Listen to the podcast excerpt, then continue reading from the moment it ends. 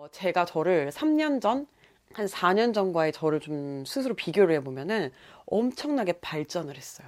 제 예전에는 뭔가 유유자적 사는 게 되게 멋있다고 생각을 했었거든요. 근데 어느 순간부터 그냥 제가 저 자신을 받아들인 거죠. 아, 나는 타고나게 열심히 하는 사람. 심지어 저는 우울한 것도 되게 열심히 우울하고, 밥도 뭐 열심히 먹고, 짜증도 열심히 내고, 뭐 일도 열심히 하고, 잠도 열심히 자고, 할 때는 뭐 덕질을 시작을 해도 열심히 하고, 하여튼 약간 좀 끝장을 보는 스타일인 것 같아요. 타고난 거지. 그래서 이제 그런 저를 그냥 받아들이기로 했어요. 아, 그냥 나는 되게 성실하고 멋이 없는 사람이구나. 그냥 아주 바지런한 그냥 개미구나. 홈나는 배짱이처럼 살고 싶었는데, 개미. 완전 개미. 제가 작년 연초에 진짜 무기력했어요. 잠옷만 입고 정말 얼굴 퉁퉁 부어가지고 막 머리도 막, 막 이렇게 된 거 있잖아요. 겨우겨우 그냥 그렇게 그렇게 지낼 만큼 무기력증이 팍 왔어요. 근데 그때 무기력증이 왜 왔는지에 대해서 제가 되게 분석을 또 열심히 했어요. 내 체력에 조금 한계를 느낄 만큼 열심히 한 거예요. 그랬는데 내 뜻대로 안 되는 걸 느껴요. 결과나 보상이 되게 마땅치 않은 거예요. 그러니까 다시 힘을 낼 동기부여가 안 되는 거예요. 그게 좀 축적이 되면은 좀 번아웃이 되고 무기력해지는 것 같아요. 뭐 마음만큼 썩 잘 되는 것도 없고 그렇다고 내가 완전 원하는 대로 살고 있는 것 같지도 않고 날씨도 춥고 해도 짧고 그러니까 여러 가지 이유가 섞여가지고 되게 우울해지더라고요. 결국에 이제 저는 진짜 간단해요. 햇빛을 봤어요. 밖에 외출을 하기 시작하고 집에서 좀 벗어났어요.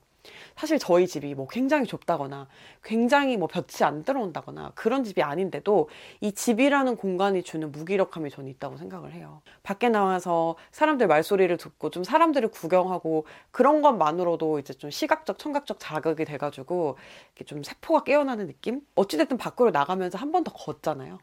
빛도 보고 머리도 한 번 더 빗고 옷도 입고 이렇게 좀 나를 돌보게 되고 움직이게 되고 그러면서 그냥 서서히 호르몬이 좀 정상이 되면서 돌아오는 것 같아요. 그래서 이제 또 늘 생각하는 게 뭐냐면 인간이 진짜 동물이에요. 그 호르몬의 노예예요, 정말로. 이런 어떤 무기력함, 우울 증세 이런 거는 아직 우리는 살고 싶은 마음이 있고 그리고 이 영상을 솔직히 그냥 의리로 봐주시는 분들이 많겠지만 검색을 해가지고 보시는 분 같은 경우에는 뭐 무기력증, 뭐 우울 증세, 우울감 이런 거 검색해서 보실 거란 말이죠. 어쨌든 다시 좀 갱생의 의지가 있는 거잖아요. 그러면 이제 식욕이 남아 있을 거예요. 그럼 그런 분들은 에어프라이어에 호빵 10분 에어프라이어에 200도에 호빵 7분 하시거나 아니면 그, 그 호빵을 구입하러 갈 때 쿠팡, 뭐 배달민족 이런 앱을 지우세요. 장을 보러 나가시는 거예요. 운동하고 뭐 스쿼트 10번 하세요 이런 거 말고 그냥 뭘 먹을 걸 사러 나가세요. 그러면서 이제 움직이고 이렇게 뭐 보고 어, 뭐 옷도 뭐 새로 나왔네. 어, 뭐 새로운 뭐, 뭐 예쁜 컵이 나왔네. 이제 약간 이런 걸로 점점 좀 다시 패턴을 찾으실 수 있다고 저는 생각을 합니다. 우울은 수용성, 스트레스는 지용성. 그 말 진짜 명언이네요.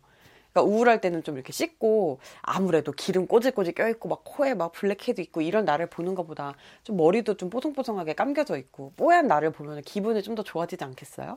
그 스트레스는 지용성 그쵸. 고기를 궈먹거나 피자를 먹거나 뭐 치즈 꾸덕꾸덕 떡볶이를 먹거나 좀 기름진 걸 먹으면 좀 괜찮아지는 것 같긴 해요. 그 무기력을 인지하는 그 순간이 다 다른 것 같은데 이제 저 같은 경우는 좀 폭식증이 와요.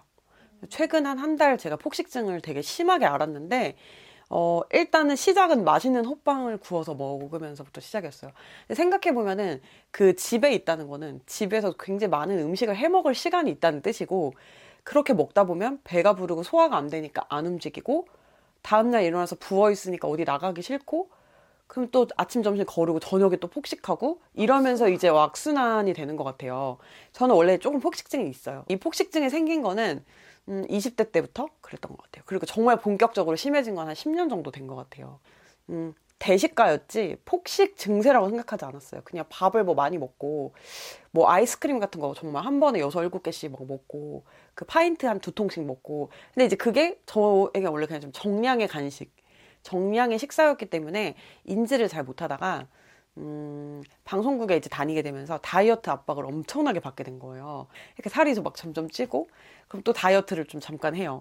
그런 다음에 또 다이어트 하고 나서 또 이제 뭐가 먹고 참았던 게 또 식욕이 폭발하니까 또 엽떡을 먹고 좀 이런 게 반복이 됐었어요. 결혼 1년 후 고정적으로 이렇게 좀 뚱뚱해졌는데 그때부터는 좀 다이어트라는 거는 놓은 것 같아요. 그냥 행복한 돼지가 되자. 최근에 좀 날씬해지고 싶다는 생각을 하게 됐지. 이게 스트레스가 되고 그게 또 폭식을 부르고 약간 이렇게 됐던 것 같아. 그래서 다이어트를 하겠다는 마음, 그 마음이 폭식의 시작이고 그것 때문에 이제 더 뚱뚱해지는 게 참 아이러니한데 참 그렇게 되는 것 같아. 폭식을 빠졌을 때 어떻게 다시 돌아왔느냐 이렇게 생각을 해보면은 그냥 뭐가 바빠서 그 끼니 때 말고는 밥을 못 먹었어. 그냥 자연스럽게. 간식이 좀 줄고 이러면서 좀 몸이 돌아오고 그러면서 어 몸이 좀 돌아오니까 다이어트에 대한 스트레스를 다시 안 받기 시작하고 다시 정상 패턴으로 좀 돌아왔던 것 같아요. 왜 나는 내가 위안을 얻을 많은 것들이 있는데 그 중에 왜 굳이 그렇게 음식에 집착하고 그런지 모르겠어. 실제로 저희 남편이 걱정을 되게 많이 해요. 정신병인 것 같다고. 근데 우리 남편은 또 음식에 의존을 그렇게 안 한다? 근데 그 사람도 되게 잘 먹어. 근데 그게 왜 그 사람 그러고 나는 왜 이렇게 폭식을 할까? 그걸 생각해 보면은 결국에 그거는 그거야. 다이어트에 대한 압박감과 압박감을 안 가진 사람의 차이인 것 같아. 섭식장애 이런 거 있으신 분들은 잘 한번 생각해 보세요. 내가 정말 날씬해지고 싶고 다이어트 하고 싶고 그런 마음이 없는데도 그게 생기는지. 어쨌든 살이 포동포동 찐다는 것 자체는 그래도 건강하다는 뜻이다 하면서 좋게 생각하기로 했어요. 그분이 이제 저를 몰랐을 때는 와 정말 다 가졌다. 뭔가 그것도 되게 듣기 좀 좋잖아. 잘 감췄잖아. 나 삶의 애완 안 느껴졌어? 이러면서 그분이 이제 저를 실제로 알고 나서 그런 얘기를 했다고 하더라고요. 백조다. 밑에서 발길질을 엄청 하고 있었다. 발길질 맞나? 모터 달았어. 어, 모터. 근데 어쩔 수 없어요. 저처럼 하나가 빵 터지기보다는 빈도가 잦아서 합쳐서 큰 결과물을 이뤄내는 사람은 그냥 내 성실히 사는 수밖에는 바- 답이 없어요, 진짜. 나는 이렇게 노렸다가 한 방 빵 이거냐 아니면 나는 그냥 계속 해가지고 모아가지고 하느냐. 한 번에 천만 원 버느냐. 만 원씩 천 번 하느냐. 만 원씩 천 번이야, 나는. 그래서 내 인생 재밌냐고, 지금? 사실 좀 재밌어. 일 자체가 좀 내가 선택해서 하는 재밌는 일이긴 하죠, 저는. 예전에 회사를 다닐 때도 전 늘 재밌는 일만 했었어요. 그래서 그 미디어나 뭐 방송 이런 쪽 좀 종사하는 사람들이 그렇게 임금이 높지 않고 그리고 조금 일이 힘든 경우가 많은데 그래도 만족하고 많이 그만두지 않고 계속 일을 하는 이유는 그거 같아요. 일 자체가 되게 재밌어가지고 피로해도 피로를 좀 덜 느끼는 것 같긴 해요. 차라리 일이 없어서 팽팽 놀고 쉬는 것보다는 나 막 바쁘게 움직이는 게 그게 저는 진짜 좋더라고요. 살아있어. 이거 내일까지 마감 쳐야 돼. 이런 스트레스가 딱 오는 순간 아 내가 살아있구나. 이런 쾌감을 느끼는 거야. 도파민 중독이라는 그런 말이 있잖아요. 뭐 성취가 됐든 아니면 가만히 있을 때도 음악이 됐든 영상이 됐든 자극을 계속 추구를 하고 있고 입력이 돼야만 버틸 수 있는 뭔가 좀 제가 그런 상태가 아닌가. 저뿐만이 아니고 많은 현대인들이 겪고 있는 게 아닌가. 음.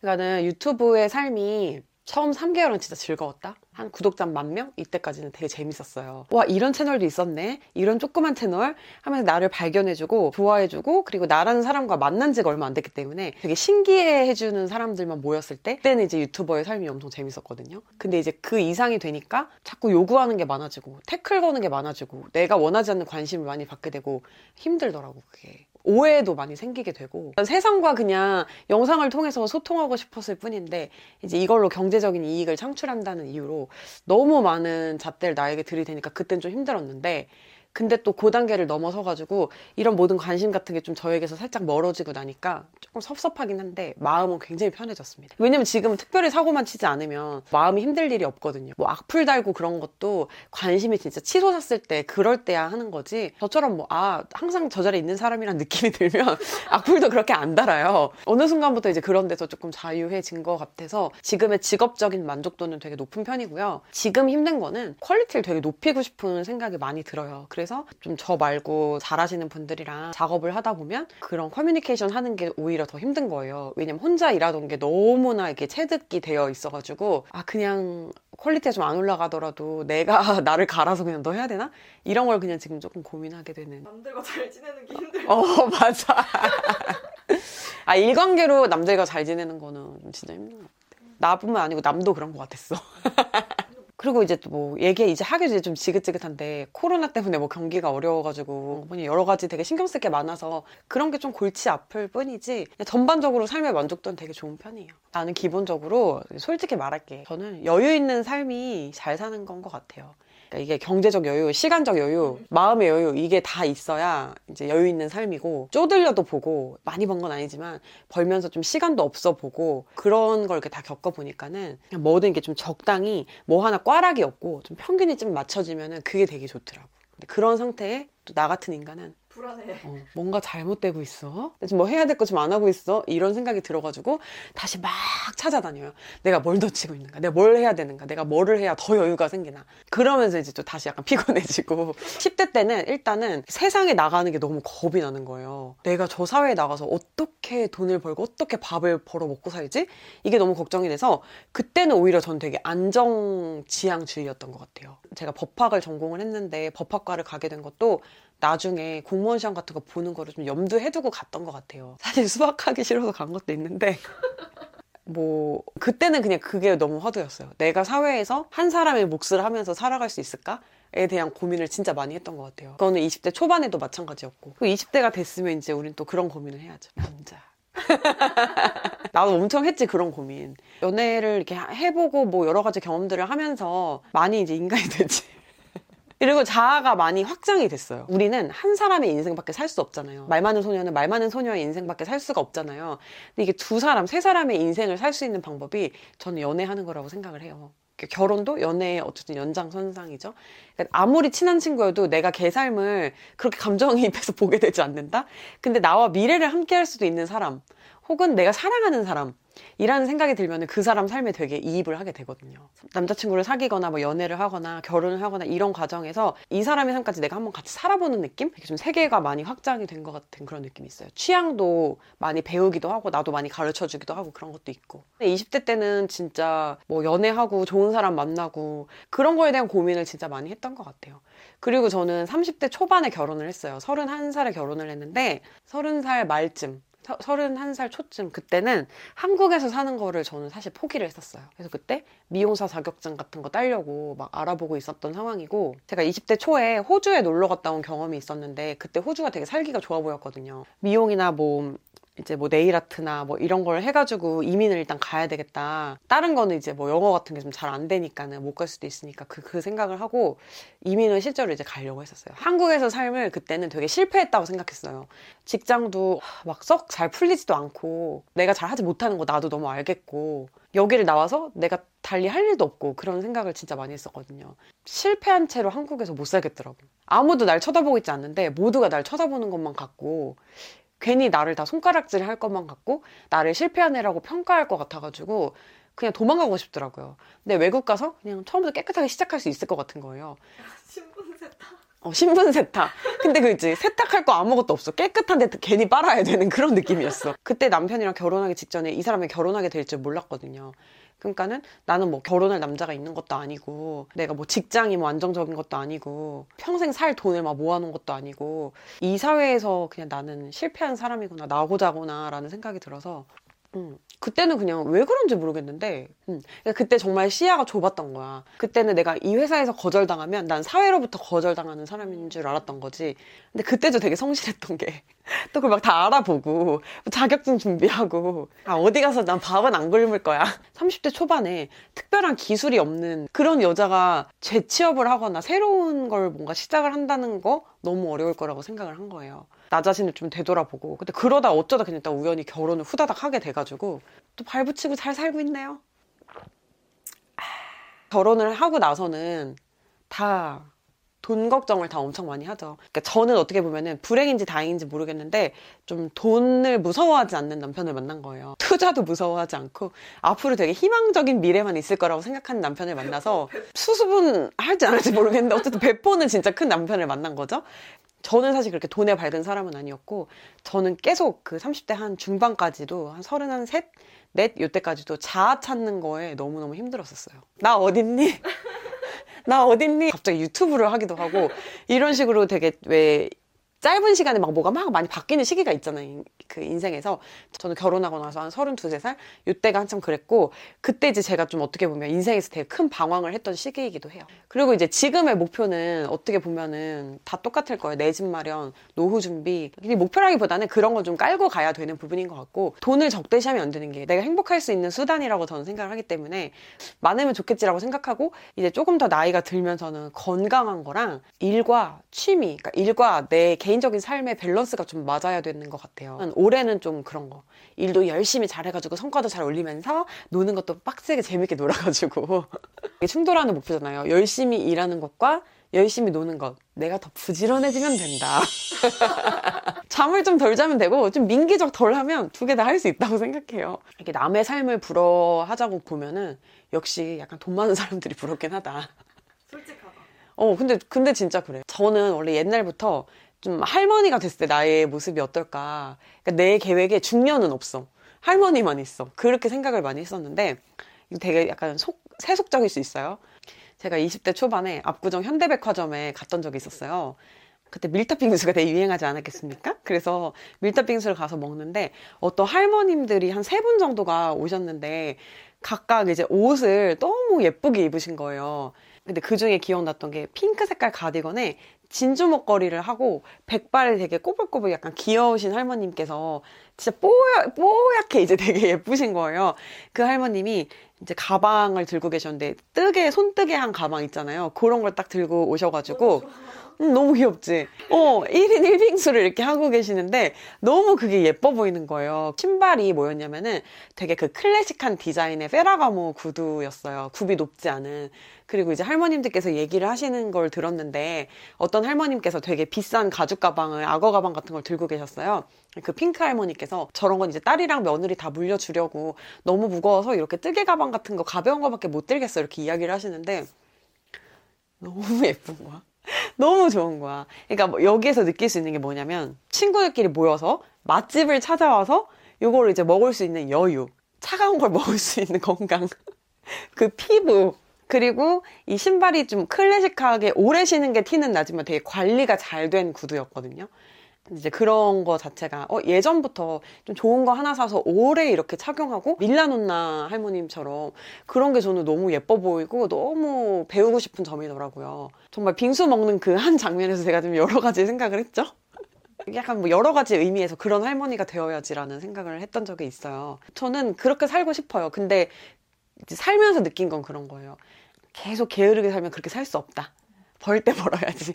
할 때 하고 취향도 키워야지. 정말로 센스는 돈 주고도 못 사는 것 같아요. 특히 패션 이런 건 진짜 좀 관심이 없긴 했었는데 사람이 나이 들수록 이렇게 좀 몸가짐도 되게 바르게 하고 그리고 그런 취향도 길러가야 한다는 생각이 들었어요. 외모를 가꾸지 않으면 사람들은 그 외모 안에 무엇이 들어있는지 보려고 노력을 하지 않을 것이다. 라는 말을 코코 샤넬이 했다고 해요. 어릴 때는 아무것도 안 꾸미고 그냥 진짜 막 목 늘어진 추리닝 입어도 너무 예쁘거든요.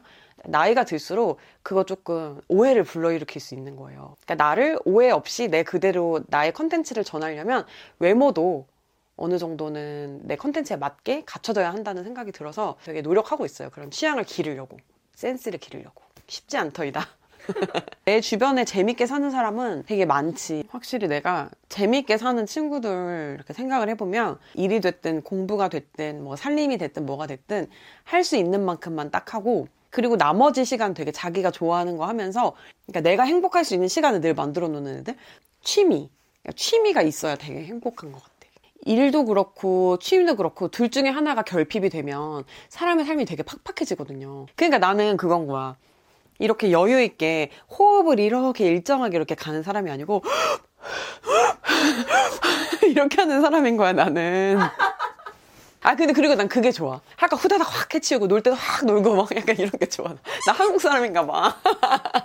한국 사람들의 특징이라고 하는데 또 특별히 또 나의 특징이기도 한 거야. 그러니까 나는 그냥 그런 호흡으로 원래 사는 사람인 거지. 그 호흡을 쉴 때 뭘 하는지가 좀 삶의 질을 결정을 많이 하는 것 같아요. 그러니까 우리가 살다 보면은 하기 싫은 일을 하거나 뭐 돈을 버느라 어쩔 수 없이 우리가 뭐 시간 마음대로 못 쓰거나 그건 좀 정해져 있잖아요. 그 나머지 시간에 아예 이 일과 다른 또 다른 좀 생산적인 취미 이런 걸 하면은 이게 두 개가 또 효율이 좋다고 제가 이제 또 사무실을 새롭게 이제 오픈을 하는데 그것도 어떻게 보면은 일 때문에 사무실을 얻는 척 하지만 거기서 할 또 다른 많은 재미있는 것들을 기획하는 게 저한테는 취미인 거고 분명히 재밌을 거거든요. 난 정말로 2021년 아, 코로나 계속 될 거고 막 별로 기대를 안 했는데 그 사무실 얻는 거 그거 하나 때문에 또 막 희망 찾았어요. 새로이 뭘 시작하는 느낌이잖아요. 어떻게 살아야 되겠다 이런 거는 이제 막 대강은 있죠. 살다 보면 오만 일을 다 겪잖아요. 근데 그럴 때마다 나도 되게 치트키를 쓰고 싶을 때가 많고 이게 왜 꼼수를 써서 잘 되는 사람들을 이렇게 많이 보면은 어, 나도 저렇게 하면 어떨까라는 생각이 드는데 일단은 수습하느니 그냥 차라리 지금 이득 안 보고 만다 약간 그런 생각을 좀 많이 하는 것 같은데 그냥 나, 맞아 FM인 것 같아 나는 나는 좀 딱 하나 되게 분명한 건 뭐냐면 자기 자신한테 솔직해져야 돼요 내 본성이라는 게 있거든요. 솔직해지고 드러내는 거를 겁을 안 내면 삶이 되게 괜찮아지는 것 같아요. 그냥 좀 나로 살자 이런 생각은 좀 생기긴 했어요. 그리고 남이랑 비교하지 말자. 시간에는 어떻게 하는 게 잘 사는 건지 나는 어떤 할매가 되고 싶은지 우리가 이야기를 해봤습니다. 오늘의 주제는 뭐죠? 리빙 포인트. 싱거우면 소금을 넣어라. 하나마나한 뻔한 말이지만은 실은 이제 그대로 살면은 딱히 실패가 없는 거. 그런 리빙 포인트에 대해서 이야기를 해보도록 하겠습니다. 아, 리빙 포인트. 따단 살찌지 말아라. 요즘 현대사회는 정말 먹을 게 넘쳐나지 않겠습니까? 우리가 이럴 때 또 배워야 하는 어떤 미덕이 있죠. 절제. 그게 쉬웠으면 노는 걸 절제하고 공부를 했으면 내가 서울대 갔겠지. 먹는 걸 절제하고 내가 지금 슈퍼모델 됐겠지. 또 감정을 절제하고 이성적으로 살았다면 이렇게 살지 않았겠죠. 내가 해온 그 수많은 싸움들 할 필요가 없는 것이었을 수도 있다. 그쵸? 우리에게 사실 필요한 음식의 양 하루에 한 요만큼 먹으면 돼요. 하지만 우리는 어떻게 한다? 한 입에 이만큼을 먹는다. 그러다 보니 어떻게 되겠습니까? 우리는 쉽게 가난해지고 쉽게 돼지가 됩니다.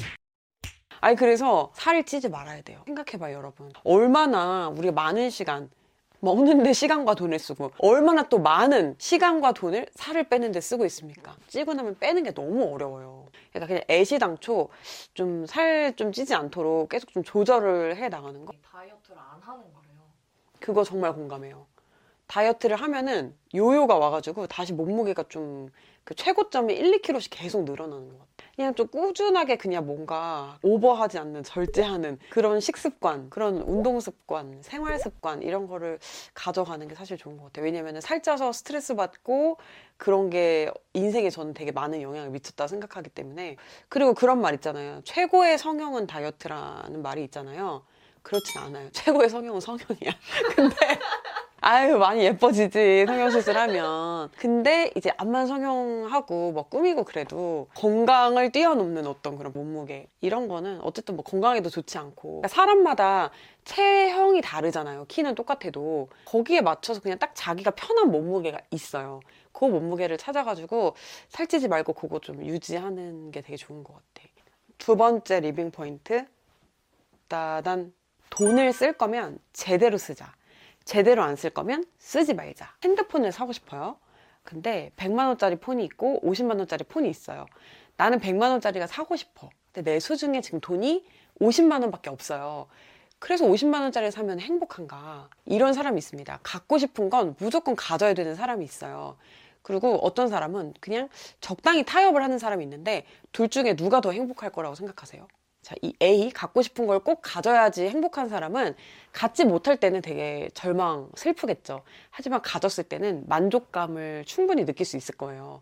근데 이 타협하는 사람은 그냥 갖지 못할 때는 뭘 필요한데 뭐 못 가지니까 슬프겠죠? 근데 가졌을 때도 욕구를 좀 타협해서 사는 사람이기 때문에 이 사람은 가졌을 때 그 만족감을 100% 느끼지 못할 거란 말이에요. 그래서 저는 당연히 갖고 싶은 게 있다면은 좀 더 모으고 무리를 하고 노력을 해서 갖는 쪽이 더 행복하다고 생각을 합니다. 제가 예전에 대학교 1학년 때 패딩을 사러 갔는데 제가 진짜 갖고 싶었던 거는 60만 원짜리 패딩이었어요. 근데 그때 제 수중에 돈이 한 30만 원밖에 없었던 거예요. 계속 군침을 흘리다가 뭐 20 몇만 원짜리도 뭐 괜찮고 따뜻하고 저것도 예쁘니까 하면서 20 얼마짜리를 그냥 샀거든요. 그 패딩을 입을 때마다 60만 원짜리 패딩이 너무 눈에 아른거리는 거예요. 만족이 안 돼. 입을 때마다 기분이 별로 그렇게 좋지가 않은 거예요.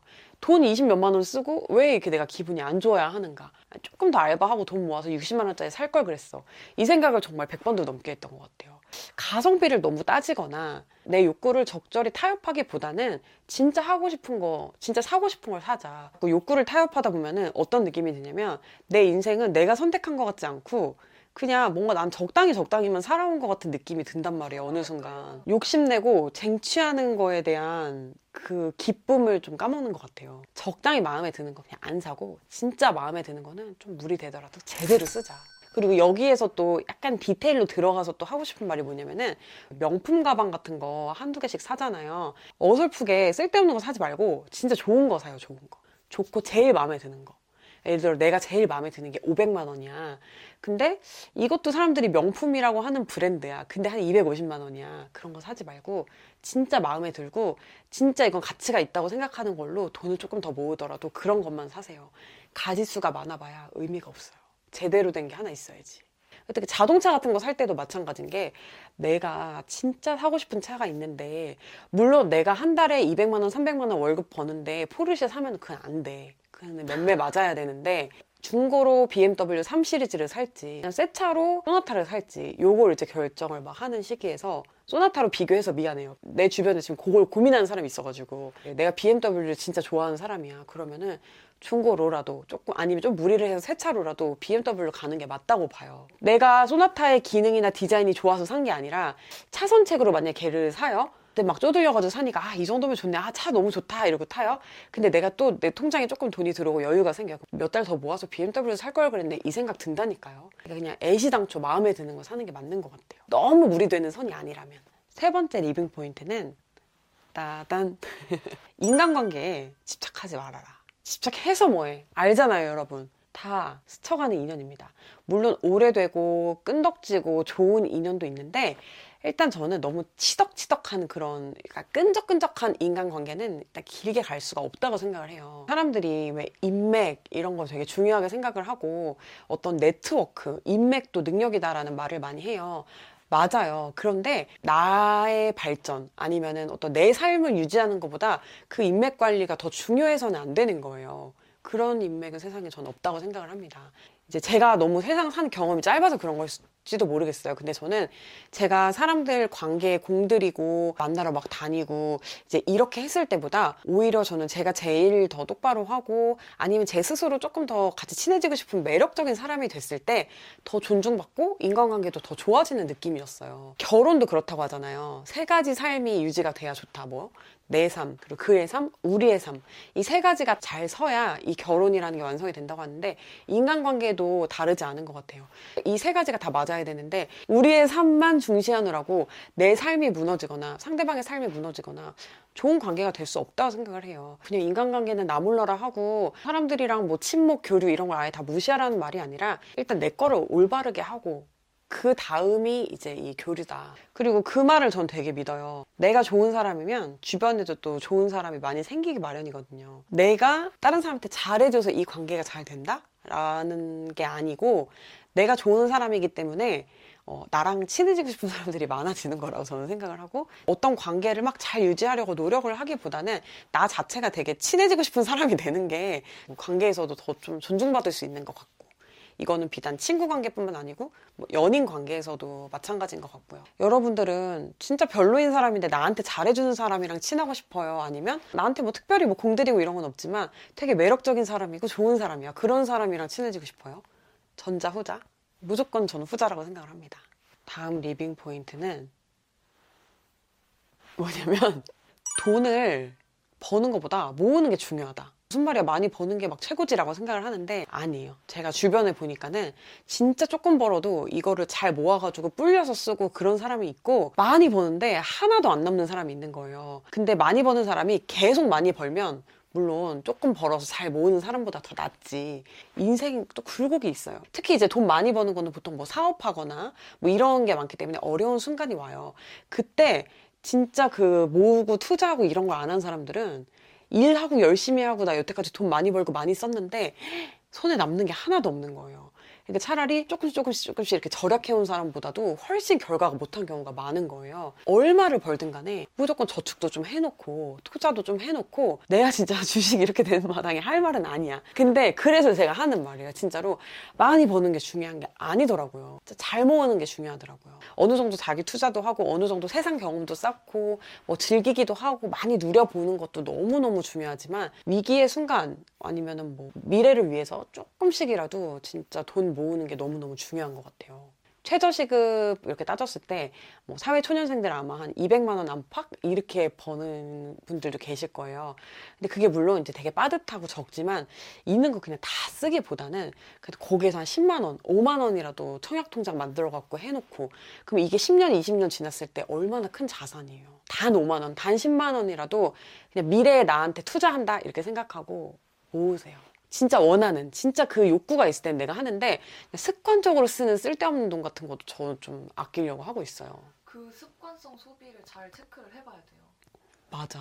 습관성 소비. 그러니까 이런 거 있을 수 있죠? 편의점 가서 괜히 다 끝까지 마시지도 않는 탄산수 2 플러스 1이라고 꼭 산다? 다이소 같은 데 가서 쓸데없이 무슨 막 스티커 같은 거 막 괜히 막 천 원이니까 막 사고 막 이런다?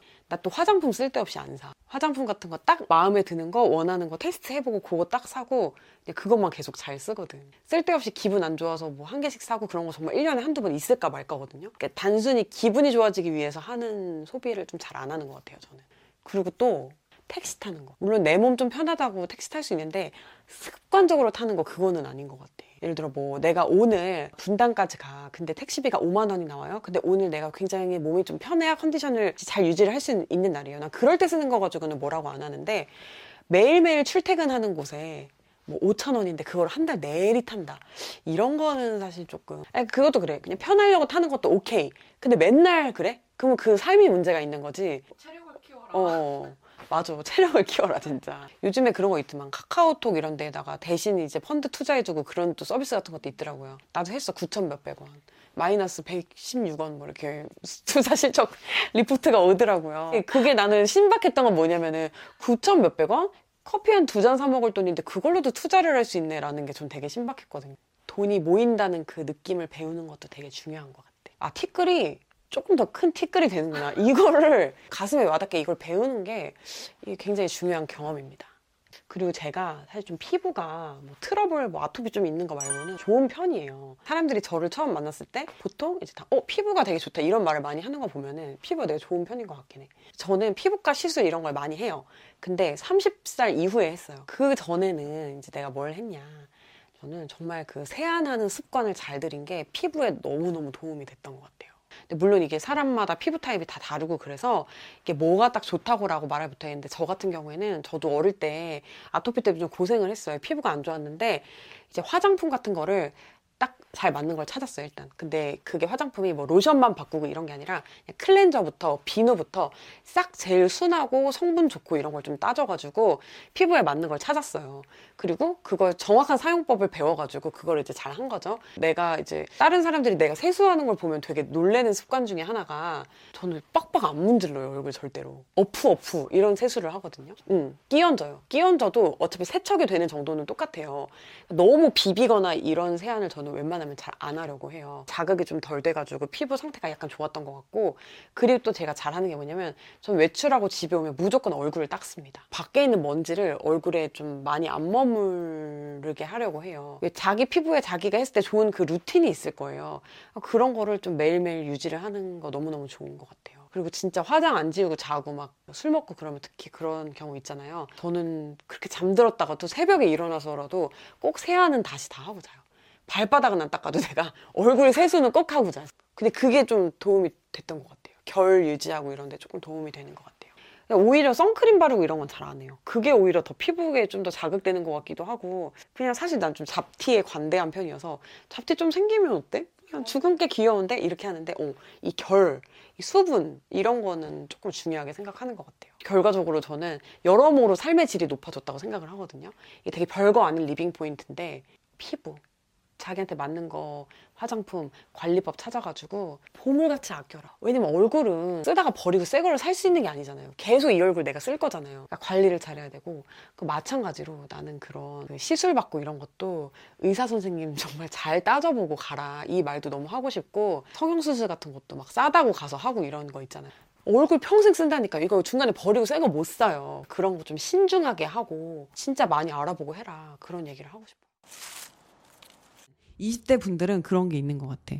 20대가 끝나고 30대만 되면은 죽는 줄 아는 거야. 늙어 죽는 줄 아는 거야. 그러니까 20대 안에 해볼 거 다 해보고 30대를 맞아야 되겠다. 30대 때 왜냐? 나는 회사에 노예가 돼서 일하고 돈 버는 돈 벌고 육아하고 결혼하느라고 아무것도 못하는 꼰대가 될 테니까 약간 이런 생각이 있으신 것 같아요. 근데 저도 생각해보면 그랬던 것 같아요. 제가 이제 스무 살 때 이렇게 학교를 다닐 때 보면은 학교에 복학생 언니들이 오빠들이 이렇게 다니잖아요. 그러면 이제 막, 와, 아직까지 학교를 다니네. 와, 진짜 나이 많다. 이런 식으로 생각을 했던 것 같은데, 생각해보면 그게 막 스물넷, 다섯, 여섯 이래. 애기들을 보고 내가 그렇게 생각을 했던 거야. 근데 뭐, 난 더 애기였으니까. 여러분 알죠? 젊음이 여러분이 잘해서 받은 상이 아니듯이, 늙음도 벌이 아닙니다. 어디서 나오냐, 은교? 20대 여러분, 30대 돼도 좋은 날이 많아요. 그리고 30대 되면 오히려 더 좋아요. 요즘은 사회적인 나이가 되게 많이 어려져가지고 자기 나이에 곱하기 0.8을 해야 우리가 이제 머릿속에 관념적으로 있는 사회적인 나이라고 하더라고요. 나 지금 28살이네. 어쩐지. 아직 30대 먼 것 같더라고. 어쨌든 우리가 다 이렇게 젊고 싶어 하고 젊으려고 하잖아요. 늙는 걸 다 두려워하고. 그만큼 젊음이 좋은 거는 맞는 것 같아요. 제가 살아본 20대 경험을 토대로 여러분께 20대 안 하면 후회할 일들에 대해서 이야기를 좀 해보도록 하겠습니다. 30대, 40대, 50대이신 분들은 나가지 마시고 들으세요. 듣고 제가 하는 말 중에 틀린 게 있거나 좀 더 붙이고 싶은 말이 있으면 댓글로 남겨주시면 우리 20대 꿈나무들에게 굉장히 도움이 될 거라고 생각합니다. 이미 20대는 어느 정도는 인생이 좀 판가름이 났죠. 우리가 10대만큼 가능성이 있는 나이는 아니에요. 지금 수능 다시 보고 뭐 유학 가고 해도 만학도죠, 여러분. 모든 가능성이 다 있는 나이라고 말은 못하겠지만 그래도 30대, 40대에 비해서는 어, 그리고 제가 처해 있는 나이에 비해서는 기회가 약 한 12배 정도 많은 느낌이에요. 20대라고 하면은. 저 때도 되게 취업하기가 어렵고 힘들었는데, 아, 요즘 20대 앞에서 제가 좀 할 말을 잃었습니다. 진짜 힘들 것 같아요. 여러분, 너무 힘든 이런 상황 속에서 그래도 막 건강하게 밥도 먹고 운동도 하고 친구도 만나고 SNS도 하고 클럽하우스도 하고 바삐 살고 계신 여러분들 일단 너무 잘 하고 계시다는 말씀 드리고 싶어요. 이렇게 하든 저렇게 하든 시간은 가기 때문에 내 상황이 어떻든 그냥 재밌게 일단 보내세요. 그러면은 나중에는 힘든 기억은 다 잊혀지고 아 그때 재밌었는데 그때 그런 거에 되게 빠져 있었는데 이런 생각만 날 거거든요. 그래서 일단 이렇게 좀 긍정적인 태도를 장착하시는 거를 어, 추천드리겠습니다. 자, 그래서 저의 20대도 여러분과 다르지 않아요. 취업에 대한 고민, 그리고 미래의 어떤 나의 짝꿍을 어떻게 만나지 하는 고민. AKA 남자 고민. 후회하는 것들도 되게 많아요. 제가 20대가 됐으면 이거는 조금 다르게 했겠다라는 거를 좀 말씀드릴 거예요. 첫 번째는 저는 공부를 좀 더 했을 것 같아요. 제가 대학교 때 공부를 열심히 안 했어요. 근데 전공 공부만 열심히 안 한 게 아니라 뭐 심리학 수업 이런 것도 열심히 안 듣고 뭐 음악, 뭐 미술, 뭐 되게 할 수 있는 게 많았어요. 교환 과목이 워낙 다양하잖아요. 그냥 학점이 어느 정도 대충 나올 것 같은 그런 과목만 선택해서 들었지 제 관심사에 맞는 그런 과목을 듣지 않았던 거예요. 제가 지금 드라마도 보고 뭐 책도 읽고 이러려고 해도 이게 좀 교양 지식이 안 받쳐줘서 이거를 제가 풀로 다 이해를 하려면은 뭐 세계사도 좀 알아야 될 것 같고 뭐 와인도 좀 더 알고 싶고 뭐 문화도 뭐 알고 싶고 공부를 많이 해놔서 이 지식들이 많았으면 진짜 내가 누릴 수 있는 이 문화의 범주가 정말 넓겠다라는 생각을 하거든요. 예를 들면 이런 거죠. 우리가 그림을 보러 가요. 저또또 그런 전시회 좋아하거든요. 아, 색감이 참 좋다. 아, 붓터치가 참 인상적이다. 예쁘다. 와, 이거 비싸겠다. 어, 야, 이거 가격 오르겠다. 그러니까 이런 얘기나 하지. 막 제가 하고 싶은 얘기는 이런 거죠. 어, 이 시대에 이 화풍이 저물었었는데 어떤 어떤 어떤 화풍을 거쳐 이 작가가 이 화풍을 다시 시도했기 때문에 이 그림이 굉장히 의미가 있는 것 같다. 이런 대화를 하고 싶은 거죠, 저는. 하지만 못해요. 왜냐? 난 조승연의 탐구 생활이 아니니까. 내가 조승현 작가님처럼 책을 열심히 읽고 교양에 대한 덕질을 했다면 얼마나 좋았을까. 왜 나는 미드만 본 것인가? 나중에 어디 가서 썰풀 수 있는 이 이야기 주머니들을 많이 만들어 두시라는 이야기를 정말 하고 싶습니다. 두 번째로는 좀 약간 벗고 다닐 것 같아요. 이 육신이 그냥 죽으면은 흙으로 돌아간다고 성경책에도 나와 있잖아요. 뭘 그렇게 부끄러워가지고 나는 비키니 입은 사진 한 장이 없어. 20대 때.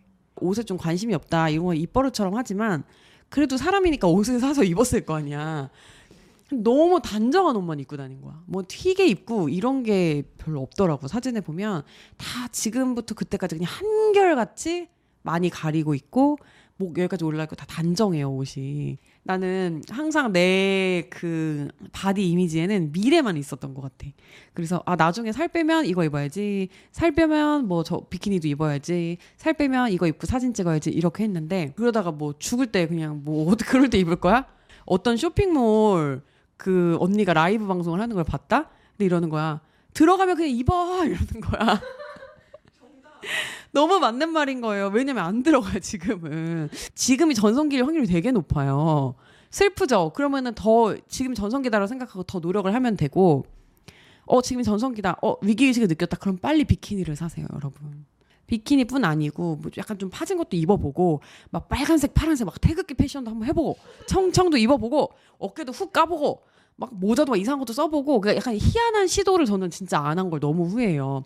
내가 그런 시도를 많이 해봤으면 어떤 주위의 따가운 눈총, 진실된 조언 이런 걸 들어가지고 내 스타일이 점점 되게 좋아졌을 텐데 약간 눈에 띄지 않는 아이였기 때문에 그런 조언을 못 들어서 내 스타일을 찾거나 좀 세련될 기회를 잃은 것 같기도 하거든요. 그래서 20대 때 막 멀리 봐도 이쁘다 그런 얘기 많이 하잖아요. 그건 아니야. 이상하게 입으면 좀 이상해.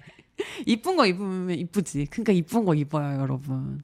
그리고 남자분들은 또 내 얘기 아니다라고 생각하실 수 있지만 음, 음. 좋은 거 사고 멋있는 거 입어요. 이동진 영화 평론가 랑 유희열 씨가 했던 이야기인 것 같은데 자존감을 높인 방법이 뭐가 있어요라고 하니까 안경 빨간 안경 썼다. 그리고 옷을 더 잘 챙겨 입었다. 그러니까 자존감이 높아졌다 이런 얘기 했거든요. 나 남자니까 뭐 그냥 뭐 체크 셔츠에 면바지 입으면 되지 약간 이렇게 생각하지 말고 어 좀 너무 아이돌 패션 틱한가 라고 하더라도 한번 시도를 해보세요. 입었는데 사람들이 너무 욕을 많이 한다. 그럼 그건 아닌 거야. 그리고 어, 입었는데 음, 의외로 좀 음, 괜찮은 것 같다. 그러면 이제 그 또 더 발전시켜 갈 수 있는 거잖아요. 그래서 옷 다양하게 입어보고 머리도 막 염색도 하고 탈색도 하고 막 쇼커트도 해보고 미러도 보고 파마도 하고 다 해봐요.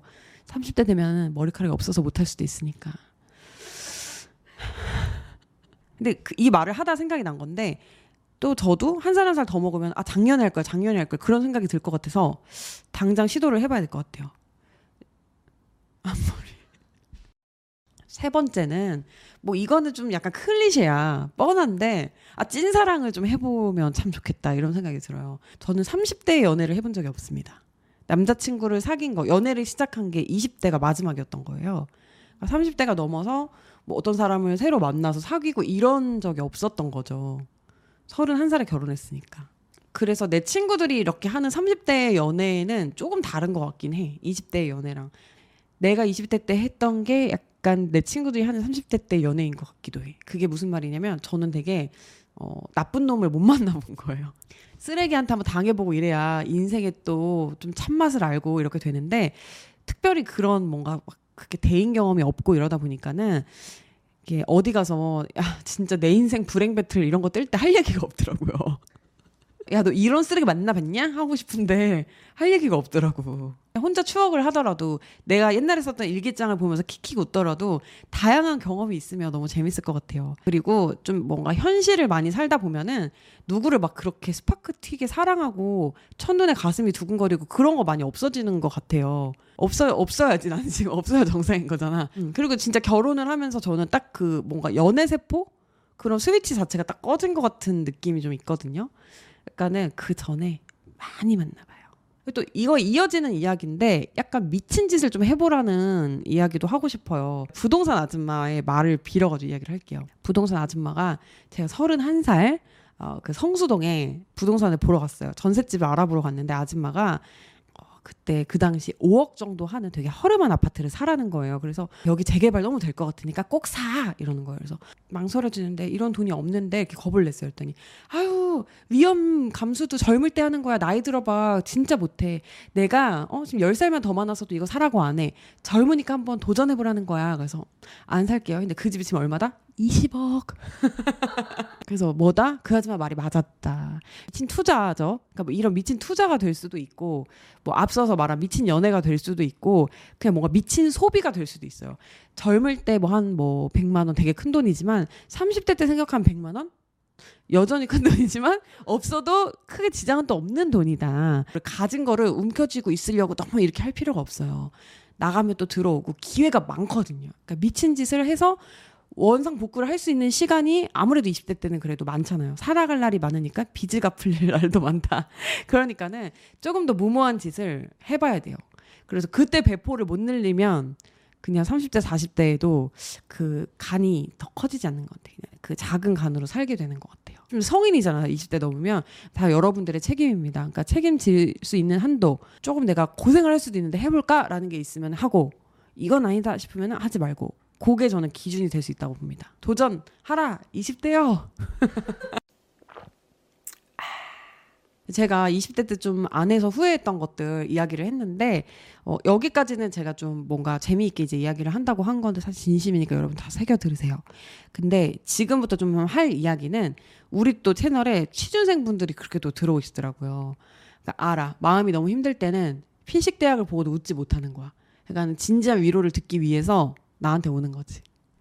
Welcome. 이제 여러분들이 저한테 좀 관심이 있으셔가지고 뭔가 뭐 검색을 해보셨다거나 그러면 제가 예전에 뭐 방송국에서 일을 하다가 뭐 결혼하고 뭐 유튜브 하고 이런 과정은 아실 거예요. 하지만 그 전 과정은 그 전이 사실 핵심이거든요. 근데 그 전 과정은 아마 모르실 건데 저는 원래 이제 대학교 잘 다니다가 22살 때 대학교 3학년 때 어느 날 갑자기 문득 아, 나 아나운서 되고 싶다 이 생각을 한 거예요. 저는 나름 이 길을 잘못 선택하진 않았었다 생각을 해요. 왜냐면 아나운서 시험은 보통 이제 뭐 카메라 테스트가 1차인데 그게 붙기가 진짜 어렵거든요. 근데 저는 카메라 테스트 같은 거 거의 떨어진 적이 없었어요. 어떤 기본 자격 조건은 된다는 뜻이잖아요. 그게 그리고 필기도 저는 떨어진 적이 없습니다. 이제 저의 문제는 면접이었었어요. 근데 면접에서 떨어지면 어, 어떤 느낌이 드냐면 내가 노력을 할 수 있는 부분 에 대해서는 커버를 할 수 있는데 내 본성, 어떤 나의 진짜 모습이 드러났을 때 사람들한테 거절당하는구나 그런 생각이 들 수가 있어요. 제가 느꼈던 감정이고 그리고 보통 그 면접에 가면은 음, 아나운서 선배 분들이 이제 면접관으로 많이 나오셔가지고 독서를 해요. 아마도 그게 역할일 거예요. 뭐 배드캅, 국캅 이런 것처럼 역할이겠지만 저는 제가 평소에 동경했던 아나운서 분들한테 독서를 듣는 게 진짜 힘들었어요. 근데 다 지금 데스노트에 써놨어요 지금. 그러니까 그늘이 없다는 소리를 제가 진짜 많이 들었고 실제로 뭐 화목한 가정에서 뭐 큰 문제 없이 이렇게 자랐는데 하, 그때 진짜 많이 어두웠던 것 같아요 저의 인생은 그때 처음으로 제가 아 죽고 싶다. 아 이게 죽고 싶은 거구나. 이런 생각을 할 정도로 저도 굉장히 우울했어요 죽으면 안 돼요 일단 여러분. 왜냐면 좋은 날이 오거든. 저는 특별히 하지 말라는 거 안 하고 착하게 착실하게 살아왔단 말이에요. 내가 막 하버드 뭐 서울대 이런 데 못 갔지만 그래도 나 나름대로 서울에 있는 사람들이 이름을 들으면 아는 그런 대학을 나와서 뭐 학점도 그냥 웬만큼 그냥 토익 점수도 막 900점도 넘었고 하라는 거 다 했고 스터디도 이렇게 내가 매일매일 열심히 하고 있는데 나는 왜 이 사회로부터 거절을 당해야 되지? 내가 뭘 잘못한 걸까? 어디부터 잘못된 걸까? 그런 생각을 진짜 많이 했고 또 하나는 이렇게 동네 혹은 친척들 중에 그런 분들 있죠. 학교 다닐 때 막 공부 잘하고 막 영재였대. 지금은 응? 동네 그 백수형 장수생이었다 약간 포기한 친척 그런 사람들 있잖아요 보면 근데 이제 그 사람들이 옛날에는 아우 왜 저럴까 이렇게 생각을 했다면은 그때 이해가 되는 거예요 아 저 사람들도 진짜 최선을 다했을 수 있겠구나 진짜 열심히 했는데 운 혹은 정말 자리가 부족해서 못 들어가고 그래서 그 취업의 관문을 뚫지 못했다는 이유로 저렇게 쓸모없는 사람 취급을 받는 거구나. 실제로 저 사람들이 부족한 건 아닐 수 있겠다. 이런 생각을 정말 많이 했던 것 같아요. 그래서 우리 잘 듣는 회원님들도 왜 하냐. 지금 엄청 우울하고 내가 과연 취직을 할 수는 있을까? 나도 가족의 우환이 되는 건 아닐까 내가? 뭐 이런 고민들을 많이 하실 수도 있어요. 취직은 다 되더라고요. 진짜 다 되더라고요. 사람마다 그 열매를 맺는 시기가 다를 뿐이지 그리고 내가 생각한 열매가 안 맺힐 수는 있어요. 나는 사과나무를 심었는데 감이 열릴 수도 있고 그럴 수는 있지만 어쨌든 그 기간을 넘어가면 어떠한 열매는 손에 쥐게 될 거예요 분명히 물론 지금 상황은 막 그럴 거예요 막 어떤 동굴 혹은 박스 같은 데 내가 갇혀 있는데 무슨 빛이 희미하게라도 보여야 희망을 가지고 이걸 뜯든 기어 나가든 할 거 아니에요 근데 그게 아예 안 보이는 정말 그런 암흑 같은 상황 그렇게 느껴지실 수 있어요 저는 진짜 그랬거든요 정말 조금 지나니까 희미하게 남아. 그리고 내가 원하는 길은 아닐 수는 있는데 길이 보이긴 보이고 우리가 어쨌든 이 나이 이때까지 뭐 특별히 잘못된 일 없이 그냥 이렇게 살아왔다는 거는 다 멀쩡하고 제대로 된 판단력을 갖췄고 이 사회의 구성원으로서 그렇게 별로 흠잡을 데가 없는 사람들이란 뜻이라고 봐요, 저는. 진짜 지금 경제가 어려워서 자리가 없고 아니면 내가 가야 할 길은 여긴데 이쪽을 보고 있으니까 안 보일 뿐이지 다 길은 있습니다. 언젠가 끝나는 게임이기 때문에 SES 달리기 노래 한번 듣고 눈물 한번 훔치고 콜라 한 잔 딱 마시고 와가지고 다시 공부하세요, 여러분. 할 수 있어요. 저는 22살 때 아나운서 준비해서 27살 때 회사에 들어갔어요. 그것도 이제 원하는 회사는 아니었지만 어쨌든 회사에 들어가게 됐거든요. 그리고 뭐 들어가면 또 끝이 아니고 적응 못했죠. 뭐 엄청 힘들더라고요. 그래서 뭐 사람은 그냥 그런 것 같아요. 정말 원하는 일을 하고 나서도 마음에 안 드는 사람이 있고 그리고 그냥 원하는 일을 하지 못하고 살더라도 다른 데서 또 기쁨을 찾을 수도 있고 되게 다양하게 살 수 있어요. 여러분이 원하는 목표로 가고 그거를 쟁취를 해야만 행복할 수 있다는 거는 조금 아닌 것 같아. 진짜 다 마음 먹기 나름인 것 같거든요. 그냥 조금은 마음을 가볍게 하고 할 필요도 있는 것 같아. 그리고 특히 면접 볼 때도 너무 간절한 걸 넘어서서 약간 심파가 되는 순간 저 사람한테 거부감이 생긴다? 그런 거 있어요. 그러니까 조금 그냥 가볍게. 저 여기 일하고 싶어요. 왜냐면 저 여기서 하면 되게 잘할 수 있을 것 같아요. 요 정도의 톤이 저는 딱 좋다고 봅니다. 저는 여기를 못 오면 진짜 여기밖에 없습니다. 막 이거는 좀, 좀 부담스러워. 그렇지 않아? 지금 되게 부담스러워. 자존감에 관한 영상을 이제 올려달라고 하시는 분들이 계신데 그 MBTI에서 P랑 F 요 차이 아시죠? 언니 나 요즘 이렇게 자존감이 낮아. 그럼 이제 F는 이렇게 하는 거죠. 아 정말 많이 힘들었어? 힘들었겠다 이렇게 얘기해 주는 거고 이제 T는 언니 나 요즘 이렇게 자존감이 낮아? 그래? 이유가 뭔데? 왜지? 왜? 그럼 어떻게 해야 되지? 야 우리 자존감 높일 수 있는 방법 찾아보자. 이거잖아요. 제가 그런 언니예요. 자존감에 대한 이야기를 뭘 해줄까 하다가 뭐 마음을 어떻게 먹고 내 자신을 소중하게 여기고 남들 신경 쓰지 말고 이런 얘기는 굳이 말 많은 소녀가 안 해도 다른 소녀들이 많이 해주잖아요. 다른 것들도 있는데 사실 이제 자존감에 저는 영향을 많이 끼치는 것 중에 하나가 외모 자신감인 것 같아요. 음, 여러분들은 어떠신지 모르겠는데 저는 그래요. 그냥 제가 좀 살찐 것 같고 못생겨진 것 같으면 그렇게 기분이 나쁘고 그렇게 우울해요. 근데 아무리 상황이 안 좋아도 내가 좀 그것 때문에 마음고생해갖고 좀 살이 빠지고 좀 핼쑥해지고 아, 뭔가 눈도 때꾼해지고 이뻐진 것 같아. 그럼 또 그렇게 슬프지만은 않더라고. 물론 이렇게 뭐 사회가 정해준 미의 기준 이런 게 불편하신 분들은 skip을 하시면 됩니다. 정해진 미의 기준에 되게 맞추려고 노력하면서 사는 사람은 아니지만 그래도 제 나름의 이제 아름다움이란 기준이 있고 그거에 가까워지는 게 기분이 좋고 사람들이 날 봤을 때 예쁘다고 생각했으면 좋겠고 내가 거울 봤을 때 너무 예뻐 행복해 기분이 풀려. 막 이랬으면 좋겠고. 막 그 정우성이 그런 거잖아. 막 짜릿해 이런 거 했으면 좋겠고. 그렇거든요. 이건 뭐 남녀 불문하고 아름다워지고 싶은 거는 뭐 다 아마 마찬가지실 거기 때문에 오늘의 이 외모 자신감에 대한 이야기도 재밌게 들어주셨으면 좋겠어요. 아, 외모라고 하면은 되게 여러 가지가 포함이 되는데 제가 여러분들한테 어, 저 이런 경험 있어요 라고 말씀드릴 수 있는 거는 사실은 이 피부밖에 없는 것 같아요. 뭐 피부가 제가 뭐 남들에 비해 월등히 좋다 이런 게 아니라 남녀 불문하고 아름다움의 조건이 저는 한 세 가지 정도 있다고 보는데 하나는 이제 군살 없는 건강한 몸매 또 하나는 머리숱 그리고 또 하나가 피부라고 보는데 저는 타고나지 못했고 또 관리하지 못했기 때문에 어쩔 수 없어요. 남은 건 지금 피부밖에 없기 때문에 피부 얘기를 할 수밖에 없습니다. 가진 거에. 그지? 가진 거 그러니까 이거라도 지키자.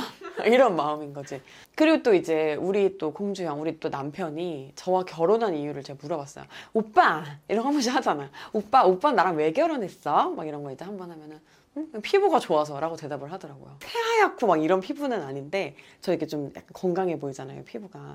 그리고 저희 엄마가 피부가 좋아요 그래서 저도 유전적으로 어느 정도 좋은 걸 좀 타고 났는데 이제 거기에 제가 아토피가 있어가지고 사실은 10대, 20대 시절에 조금 고민을 많이 했었고 그래서 이제 좀 피부 관리에 눈을 뜨게 됐어요. 저는 병적으로 관리하진 않아요. 되게 그냥 간단한 것밖에 안 하거든요. 그러니까 화장품 딱 하나밖에 안 발라요. 좀 많으면 두 개 정도. 아, 아니다. 세 개 할 때도 있다. 뭐냐면 스킨 칙칙칙칙 뿌리는 거. 어, 그거 아니면 닦아내는 거 뭐 그 정도 하고 뭐 조금 많이 안 좋다 싶으면 앰플이나 에센스 같은 걸 발라주고 그리고 수분 크림을 저는 미친 듯이 발라요. 이게 피부가 그거더라고. 나빠지는 순간이 딱 어떤 순간이냐면 얘가 건조해서 수분을 잃는 순간 피부가 확 상하더라고요. 술을 먹어. 탈수가 돼. 얼굴이 퍼석해지죠. 그런 순간. 밖에서 추운 데서 찬바람에 얼굴 싸대기 막 맞고 들어와. 빨개지죠. 그런 순간. 그러니까 이게 뭐든지 수분인 거예요. 그러니까 얼굴이 마를 틈이 없이 해줘야지 피부는 계속 좋은 것 같아요. 특히 이렇게 우리 동양인들 많은 악건성에 예민한 피부들은 정말로 이거 안 마르게 해주는 게 너무너무 중요한 것 같더라고요. 예전에는 막 경락 마사지도 받고 그랬는데 제가 일산으로 이사 오면서 경락 마사지 받는 그 뚫은 데가 없어가지고 일산에 싼 데서 여러 번 받는 것보다 좀 잘하고 비싼 데서 가끔 받는 게 더 몸에 좀 더 좋더라고요, 저는. 뭐 연예인들 뭐 누구 한다 이런 데 좀 수소문 해가지고 유명한 데 찾아가가지고 좀 받는 편이에요. 이게 손으로 하는 거니까 그게 있다? 제 손맛이 있어. 음, 손맛이 있어. 사람을 치유하는 그 손이 있는 것 같아. 그러니까 body conditioning 하는 이렇게 몸 맞춰주시는 교수님이 있거든요. 거기도 한 번 받고 허리가 제가 좀 진짜 많이 안 좋았는데 그거 받고 나서 한 시간 이상 운전이 가능해졌어. 음. 약손명가 출신 원장님이 하시는 또 거기가 있는데 또 거기다 다닐 때도 몸 한참 좋았잖아. 그래. 입술이 빨개지더라니까? 나의 새하얀 입술이. 빨개지더라고. 싼 데라고 꼭 못하는 건 아닌데. 그러니까 못 어. 고수들이. 있고. 맞아 맞아. 근데 못하는 데 가면 안 되는 것 같아. 이게 맞는 사람 만나면은 평생 연락처를 잃어버리면 안 돼 여러분. 무조건 가지고 있어야 돼. 그리고 이제 또 시술 얘기를 안 할 수 없죠. 이게 시술이 요즘 너무 싸요. 화장품을 뭐 웬만한 걸 뭐 좋은 걸 바르는 것보다 그냥 시술 한번 받는 게 훨씬 더 사실은 피부의 변화는 크잖아요. 그래서 시술을 내가 안 권할 수가 없는 것 같아. 왜냐면 우리 미용실 가격 생각해보면 이게 시술이 진짜 얼마나 싼지 딱 느껴지시죠.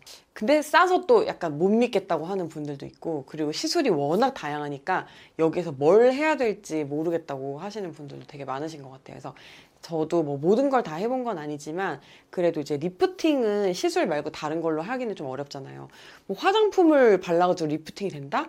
굉장히 일시적인 거고 그런 거는 도움이 안 돼요. 화장품은 그냥 진짜 수분 영양을 채우는 용도지 이걸로 어떤 기능성을 생각하면 저는 안 된다고 생각을 해요. 이 lift up 시술은 어떤 게 자기한테 제일 효과가 좋은지는 해보지 않는 이상 모르는 거거든요. 친구가 뭐 좋다고 해서 했는데 나는 별로 효과가 없을 수도 있어요. 그러니까는 조금씩 이제 다 해보시고 나한테 맞는 거를 좀 주기적으로 하시는 게 되게 좋을 것 같아요. 일단 이제 입문은 슈링크죠. 네, 가장 저렴하기도 하고 자주 해도 얼굴에 별로 타격이 없는 시술이기도 하고 와썹맨에서 그 장성규 아나운서가 이 슈링크 시술 받고 확 이게 좋아져가지고 거기 완전 이제 막 떡상했잖아요 그 회사가. 리프팅 시술하면 뭐는 울세라 같은 거였는데 슈링크가 또 막 좀 저렴한 데다가 또 효과가 또 좋다더라 이렇게 소문이 나니까 진짜 많이 하시는 것 같아요. 저는 이제 슈링크 빨이 좀 굉장히 잘 받는 편이었고, 그러니까 저는 이렇게 일반 슈링크도 하지만 이렇게 눈이 좀 잘 붓고 좀 처지는 편이에요. 저는 눈두덩이에 지방이 많은 편이어서 eye 슈링크라고 해가지고 여기 눈을 이렇게 좀 당겨주는 게 있어요. 그런 걸 하면 눈에 좀 이렇게 좀 지방이나 붓기가 약간 걷혀지는 그런 느낌인데 또 이렇게 눈 여기 퀭해지시는 분들 있잖아요. 그런 분들은 이제 그런 거 절대 하면 안 되고 이게 지방을 좀 잃으면 안 된다 이러신 분들은 슈링크 같은 초음파 시술은 그렇게 좀 조심해서 받으시는 게 좋을 것 같아요. 그리고 이 lift up 시술 같은 게 진짜 의사 선생님 손에 따라 결과가 똑같은 거라도 많이 달라지더라고요. 이 얼굴형을 되게 잘 봐주시는 분들이 있어요. 되게 오래 보고 꼼꼼하게 본다고 해서 그게 잘 보는 게 아니라 딱 보면 아 이 사람 여기 여기를 해야 되겠다 이걸 아는 분들이 있어요. 그래서 이제 그런 분들 연락처를 알면 뭐다 따라다녀라. 잃어버리지 말아라. 자, 그 다음에 제가 또 되게 애용했던 시술이 스킨 아우라라는 거예요. 아프지가 않고 그리고 좀 고급 시술을 받는 느낌이 저는 좀 들었어요. 스킨 아우라를 했을 때. 얼굴 선이 되게 자연스럽게 정리가 된다는 그런 느낌이 들었어요. 시술 받고 나서 영상 찍고 이러면은 좀 턱line 같은 게 이쁘게 나오더라고요. 그래도 요즘 진짜 유행인 게 인모드잖아요. 근데 인모드도 타입이 여러 가지가 있어가지고, 어, 이게 조금 이렇게 downtime이 생기는 그런 게 있고 얼굴에 downtime이 전혀 없는 그게 있더라고요. 리프테라라는 시술도 있는데 이거 이제 약간 슈링크랑 비슷한 거예요. 근데 요것도 또 좀 저렴하면서 또 효과가 또 그냥 그럭저럭 괜찮아서 요것도 요즘 인기 많은 것 같아요. lift up계 사실 조금 비싼 시술로 가면은 그런 게 있죠. 뭐 울세라, 써마지, 튠페이스 이제 이런 것들이 있는데 울세라나 써마지는 이렇게 재생 팁 같은 걸 자꾸 쓰고 그런다고 해가지고 조금 논란이 많이 되고 받으시는 분들도 병원 되게 잘 골라가야 한다고 하잖아요. 저는 울세라는 맨 처음 제가 lift up 시술을 했던 거는 사실 울세라였는데 너무. 너무 아파. 슈링크도 아프지만 울세라는 거의 수면 마취 안 하고 하시는 분들 없으시잖아요. 그래서 울세라는 2회 정도 하고 그다음부터는 요즘에 정말 안 아프고 효과 좋은 리프팅 시술들이 많은데 굳이 내가 이렇게까지 고통을 당해가면서 울세라를 해야 되나? 라는 생각이 들어가지고 요거는 조금 요즘에는 안 하고 있어요. 그리고 어, 써마지 같은 경우에는 금액이 너무 부담이 되고 그리고 lift up 시술 같은 경우에 이게 한 번 한다고 2년, 3년 가는 게 아니에요. 6개월 주기, 1년 주기로 꾸 준히 해야 되기 때문에 또 비용이 너무 비싸면은 요거를 또 이제 뭐 돈이 많으면은 비싼 걸 하겠지만 좀 하기가 어렵다. 그래서 제가 이 고급 시술 중에 그나마 조금 괜찮다고 생각하는 거는 튠페이스인데 튠페이스가 한 4, 50만 원 정도 회당 그렇게 할 거예요. 음, 근데 이제 막 써마지 이런 거는 2, 300만 원 하고 울세라도 막 100만 원, 200만 원 하니까 그런 거에 비해서는 사실 가격이 그래도 좀 괜찮은 편이고 튠페이스는 하고 나면은 이렇게 여기 이렇게 좀 이렇게 땡기 이렇게, 이렇게 약간 흡입을 하는 그래서 입으로 이렇게 좀 이렇게 한 것처럼 이렇게 빨갛게 약간씩 올라와요. 저는 요게 한 2, 3일 정도 가고 했을 때도 그냥 화장으로 커버할 수 있는 수준이어가지고 보통은 제가 촬영이 항상 있으니까 downtime이 없는 걸로 하는데 그 튠페이스는 그냥 해요. 하고 사람들이 물어봐 어, 그냥 튠페이스 했다고 해. 그리고 제가 튠페이스 할 때는 튠페이스만 하는 게 아니라 튠 라이너를 같이 하는데요. 이 튠페이스가 lift up이라면 튠 라이너는 지방을 좀 날려주는 그런 시술이에요. 그래서 요 턱 라인 같은 데 있죠. 이런 데는 튠 라이너를 하고요. 그리고 또 이렇게 목도 이런 데 제가 목이 좀 살이 많아요. 이런 데 이렇게 튠 라이너를 하니까 어, 그 목선이 약간 조금 정리가 되는 느낌이 들었었어요. 저는 딱 서른 살 때부터 시술을 시작했어요. 30대 됐으니까 나한테 선물로 이러면서 했고 하는 순간 얼굴이 좀 정리가 되는 것도 있지만 저의 느낌으로는 주기적으로 하면 확실히 좀덜 처져요. 관리를 하는 친구랑 안 하는 친구랑 얼굴이 이제 차이가 나요. 그래도 피부과 열심히 다니고 관리한 애들은 일단 요 선정리가 좀 돼 있다? 그래서 이게 피부과 시술만 하고 그러면 존슨즈 베이비 로션 발라도 되나요? 그건 아니고 피부과 시술하고 네, 좋은 화장품도 바를 수 있으면 그게 이제 베스트인데 그렇지 않은 이상의 피부과 시술이 저는 화장품보다는 훨씬 더 투자할 가치가 있다고 이제 생각을 해요. 요즘 워낙 싸니까요. 싸졌으니까. 싸다고 아무 데나 가서 하면은 절대 안 되고요. 비싸다고 꼭 실력 있고 잘하는 것도 아니에요. 그 가격 책정에 따라서 가치가 다르다 이렇게 혼돈하지 마시고 좋은 원장님 찾아가지고 가셔가지고 예뻐지셨으면 좋겠어요. 옛날에는 이제 피부 시술했다 이런 것도 인스타그램에 좀 올리다가 어느 순간부터 안 올리게 된 게 DM으로 굉장히 정보를 많이 물어보시는 거예요. 근데 제가 추천해드렸다 마음에 안 들 수도 있는 거고 그냥 저는 병원을 별로 추천해드리고 싶진 않아요. 절대 말 안 할 거예요. 그쵸. 그리고 이제 보통은 시술하는 병원에 가면은 이제 의사 선생님이랑 상담을 하기보다는 상담실장님들이랑 먼저 하기 때문에 이렇게 눈탱이 맞거나 그럴까봐 이거를 좀 겁을 되게 많이 내시는 것 같은데 그분들이 이제 선수들이에요. 그러니까는 상담을 할 때 좀 그렇게 하면 될 것 같아요. 뭘 어떤 걸 권하면 어 근데 어, 실장님 제가 예산이 요 정도인데 요 정도에서는 어떤 시술을 해야 지금 최고의 조합인가요? 그러니까 이런 식으로 또 물어보면은 설명을 잘 해주실 거거든요. 그래서 어, 너무 막 겁을 먹고 이러기보다는 그냥 좀 솔직하게 약간 예산을 까고 시작을 하시면 오히려 거기에 맞게 요즘에는 가격대가 워낙 다양하니까 추천을 잘 해줄 것 같아요. 그리고 어, 이거는 좀 약간 미용 시술에 포함이 되는 건지 모르겠는데 제모를 많이 하잖아요. 제모는 하세요 그냥 병원을 가는 게 가장 경제적이고 손쉬운 방법이에요. 특히 이제 뭐 팔다리 그리고 많으신 분들은 맨날 뭐 밀고 뭐 제품 사고 뭐 왁싱 뭐 이런 거 사고 그럴 바에는 그냥 병원 가가지고 그냥 한 방에 이제 좀 마음 잡고 가서 겨울 같을 때 싹 이렇게 하시고 여름에 이렇게 당당하게 만세하고 다니세요 여러분. 피부 고민 있을 때 막 인스타그램 같은 데서 피부 고민 있는 사람들 용 화장품 이런 거 검색해서 많이 사시잖아요. 물론 이제 그런 제품들 중에도 되게 양질의 좋은 제품들이 있지만 일단은 피부가 뒤집어졌다는 거는 질환이 있다는 건데 그럴 때는 저는 병원을 먼저 가시는 게 맞는 것 같아요. 제일 안 좋은 건 피부가 안 좋은 상태를 내버려 두는 거, 방치하는 거. 그게 피부를 정말 상하게 하는 지름길이거든요.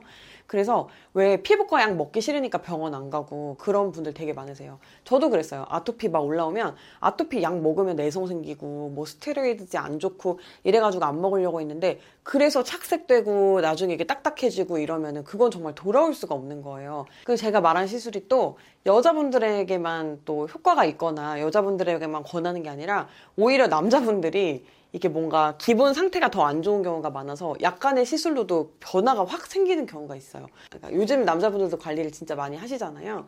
그래서 이런 정보들 남자분들은 또 조금 더 피부과 가기가 장벽이 있으실 테니 참고하시면 좋을 것 같아요. 제가 자존감 얘기하다가 뭐 피부 얘기하고 뭐 시술 얘기하고 이렇게 했는데 시술해라 자존감이 높아질 것이다는 아니에요. 그런데 뭐 피부 고민이 있거나 거울을 보면서 맨날 마음에 안 드는 게 있는데 이거를 적극적으로 개선하려는 노력을 하지 않고 그냥 고민만 한다면 뭐가 달라질까요?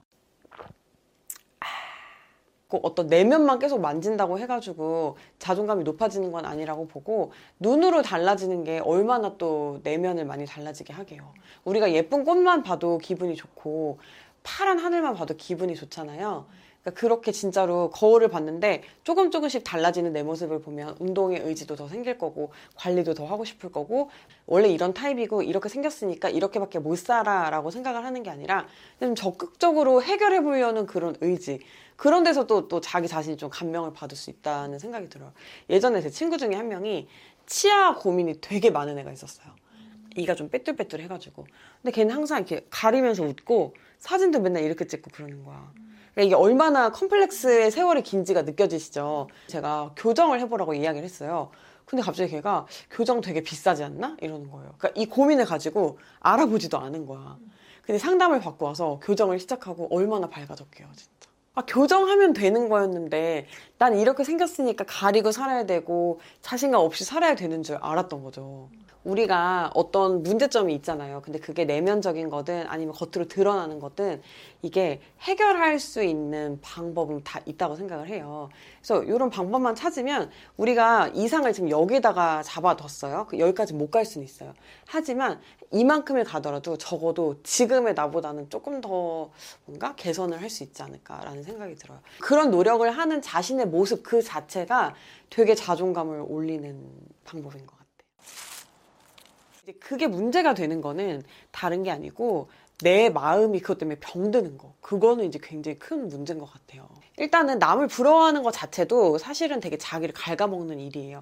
우리가 살면서 느껴보는 감정들 중에 저는 되게 건설적이고 좋은 감정이 있고 나를 되게 마이너스 시키는 감정이 있다고 생각하는데 그 마이너스 시키는 감정 중에 하나가 질투심인 것 같아요. 질투심이라는 것 자체가 남한테 초점이 가 있는 건 거잖아요. 기준이 남이고. 근데 그거는 내가 어떻게 한다고 해서 그 극복이 잘 안 되는 건 것 같아요.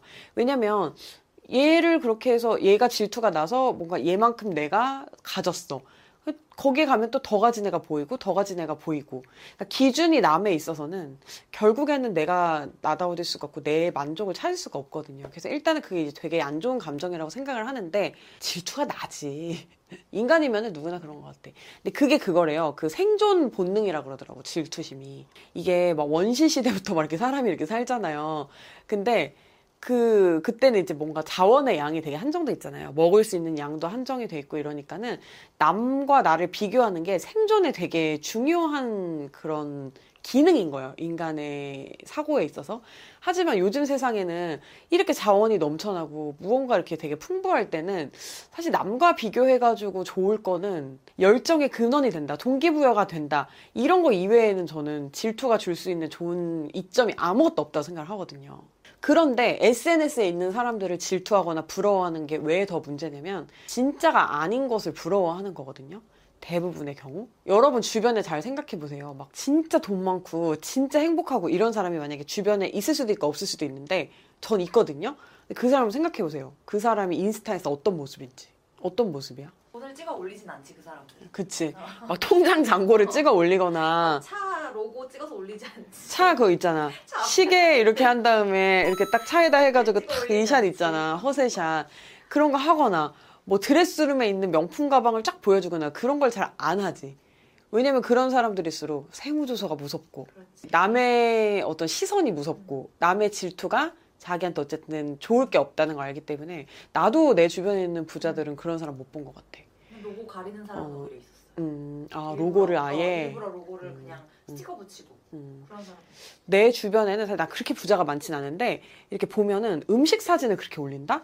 왜냐면 취미가 요리여가지고 요리랑 와인 사진을 그렇게 아, 올리고 뭐 골프 치러 가고 이런 거는 종종 올려요. 근데 그런 건 어떻게 보면 그 사람의 삶에 녹아 있는 것 중에 부유한 요소들일 수는 있지만 그냥 그 사람의 삶 중에 그 사람의 관심사이기도 한 거거든요. 그래서 올리는데 이거를 막 보여주기 위해서 남들이 꼭 이걸 보면은 비싼 거 알지? 나 돈이 진짜 엄청 많아. 약간 이렇게 느낄 만한 거는 피하면 피했지 그런 거를 일부러 올리진 않는 것 같아요. 그렇다고 해서 어, 뭐 인스타나 뭐 유튜브에 있는 부자들이 다 가짜냐? 또 그건 아닐 수 있어요. 또 요즘 신흥 부자도 많고 사고 방식이 되게 다양하기 때문에 어 난 나의 부를 뽐내고 나의 부로 인해서 다른 사람들을 뭔가 동기부여를 시켜주고 싶고 나 이거 산 거 내가 열심히 예를 들어서 산 거니까 자랑하고 싶고 이런 사람들도 분명히 있긴 있단 말이에요. 근데 그래도 그거는 가짜예요. 그 사람의 삶이 가짜라는 게 아니라 그것만 그 사람 삶에 존재한다는 게 가짜예요. 그 사람 삶에는 피땀 눈물도 피땀 눈물 피땀 눈물도 있고 그거에 대한 보상으로 그것도 있을 수 있고 뭐 행복한 삶이 있어도 다른 우환이 있을 수 있고 분명히 삶에는 뭔가 빛과 그림자가 같이 존재를 하거든요. 물론 빛이 되게 센 사람이 있더라고. 아 그림자가 진짜 손톱만한 사람이 있어. 빛이 진짜 희미한 한 줄기고 막 그림자만 큰 사람도 분명히 있긴 있어. 하지만 빛과 그림자는 공존해요. 그게 둘 중에 하나가 없는 사람은 없습니다. 아, 뭔가 그런 SNS는 굉장히 보여지는 것만을 편집해 놓은 건데 그거를 보고 질투를 한다? 이거는 진짜로 누군가가 한 말이 있잖아요. 인스타그램을 보면서 질투하는 거는 누군가의 삶의 하이라이트를 나의 behind scene? making film이었나? 그 문구가 기억이 안 나는데 그것과 비교하는 거다. 그런 꼴이다라고 누군가 말을 했어요. 찰리 채플린이 그렇게 말했잖아요. 모든 사람의 인생은 멀리서 보면 희극이고 가까이서 보면 비극이라고 했어요. 그리고 여러분들이 SNS에서 만약에 보고 어, 이 사람 되게 멋진 인생 산다 부럽다 이런 사람들은 대부분 뭔가 그게 업인 사람들이 진짜 많을 거예요. 뭐 유튜버, 인플루언서, 뭐 인스타그래머 아니면 뭐 인스타그램에서 이제 어, 물건을 파는 그 셀러들 그런 분들이 이제 굉장히 계정 관리를 잘하는 경우가 많은 것 같은데 그런 분들을 어떻게 보면은 현대 사회에서 남에게 어떤 재화 이런 걸 판다는 거는 약간 어, 욕구를 만들어서 파는 것 그러니까 환상을 파는 것 과 저는 같은 말이라고 생각을 해요. 예를 들어 내가 지금 이 호박차를 먹어. 내가 이 호박차를 안 먹으면 죽어? 아니잖아. 하지만 이걸 먹으면서 저 호박차는 유기농으로 만들어졌고 저걸 먹으면 뭔가 호박이 붓기 빼는데 좋다고 하니까 약간 붓기가 빼지지 않을까? 이걸 전 또 어디에서 유출을 하죠? 파는 언니가 굉장히 붓기가 쏙 빠진 얼굴로 예쁘게 들고 있었죠. 이런 걸 보면서 이제 저는 그걸 유추해가지고 구매를 하는 거잖아요. 그러니까는 실제 효과보다도 더 좋아 보이게 만드는 그런 거. 그리고 우리가 붓기가 빠져서 예뻐져야 된다는 건 어디서 나온 거죠? 뭔가 예쁘면 굉장히 어떤 사람한테 강점이 된다. 이것도 어떤 환상이잖아요. 이 세상이 만들어 놓은 환상이잖아요.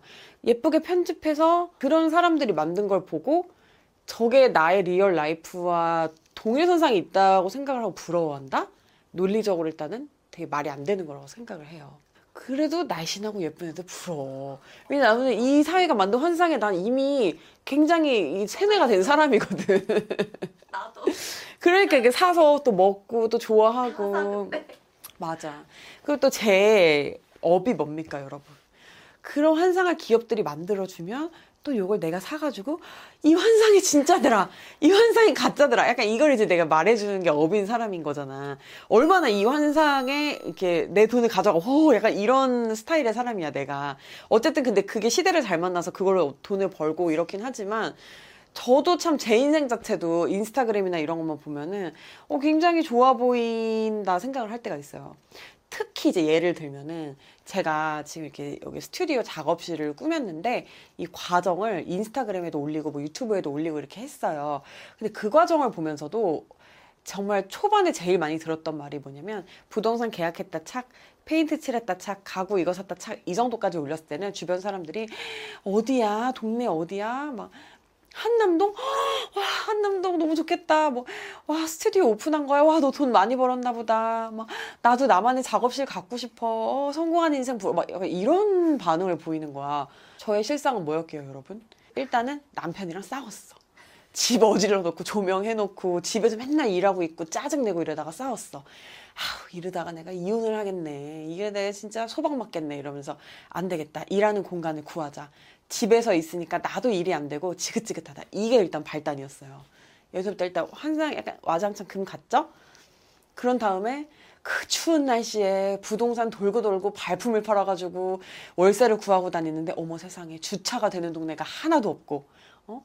어, 진짜 어디 난방 되는 데도 없고 다 이렇게 비싸 마음에 드는 데는 복비 10만 원만 깎아주세요 막 이렇게 어렵게 또 이제 여기를 구해놨어요 한남동 제가 경기도 일대에 이제 거주를 하다 보니 사람들이 다 저를 멀리 하더라고요 저는 미팅할 일도 많고 뭐 사람들이 와야 되는 경우도 많고 이제 그런 직업인데 제가 저기 때 자꾸 소외를 당하는 거예요. 그럼 어떻게? 서울의 중심 거기서도 이 한남동 정도면은 어디서든지 다 오기가 편하니까 지리적인 거 요런 거 이제 따지 따져가지고 이제 요 동네 했어요. 요 동네가 물가가 비싼 건 맞아요. 그러니까 어떻게 했다? 산비탈에다가 30년 된 건물에다가 엘리베이터도 없는 데다가 이렇게 정말 해서 했다. 그럼에도 불구하고 뭐다? 나한테 이 월세가 너무 버겁다. 그래가지고 어, 내가 이거 월세를 감당하려고 맨날 지금 잠을 못 자고 뭐 골머리를 싸고 어, 이게 현실입니다, 여러분. 아, 좋은 예였죠? 아주 좋은 이해지.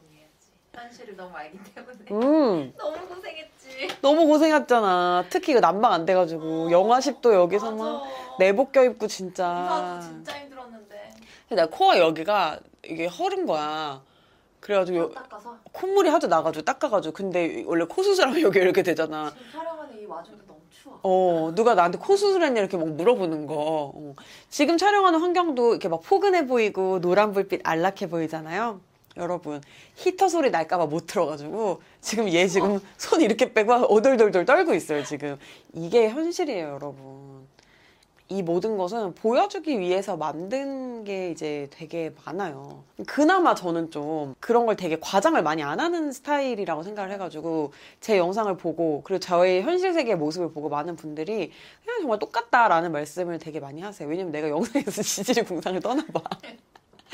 그리고 이제 뭐 좋은 거 하나 막 비싼 거를 안 사진 않지. 사긴 사지만 달달달달달달달달 떨면서 막 아, 너무 좋아하면서 소개를 하기도 하고 그리고 이제 그거를 하기 위해서 광고를 좀 찍어가지고 자금을 모으고 이런 과정이 너무나 투명하기 때문에 이제 많은 분들이 저를 막, 막 부러워하고 이제 나는 그런 부러움의 대상은 사실은 크게 아닌 것 같아. 그냥 아우 참 열심히 산다 하면서 좀 동기부여의 대상은 될 수 있어도 이렇게 많이 부러워하진 않는 것 같아.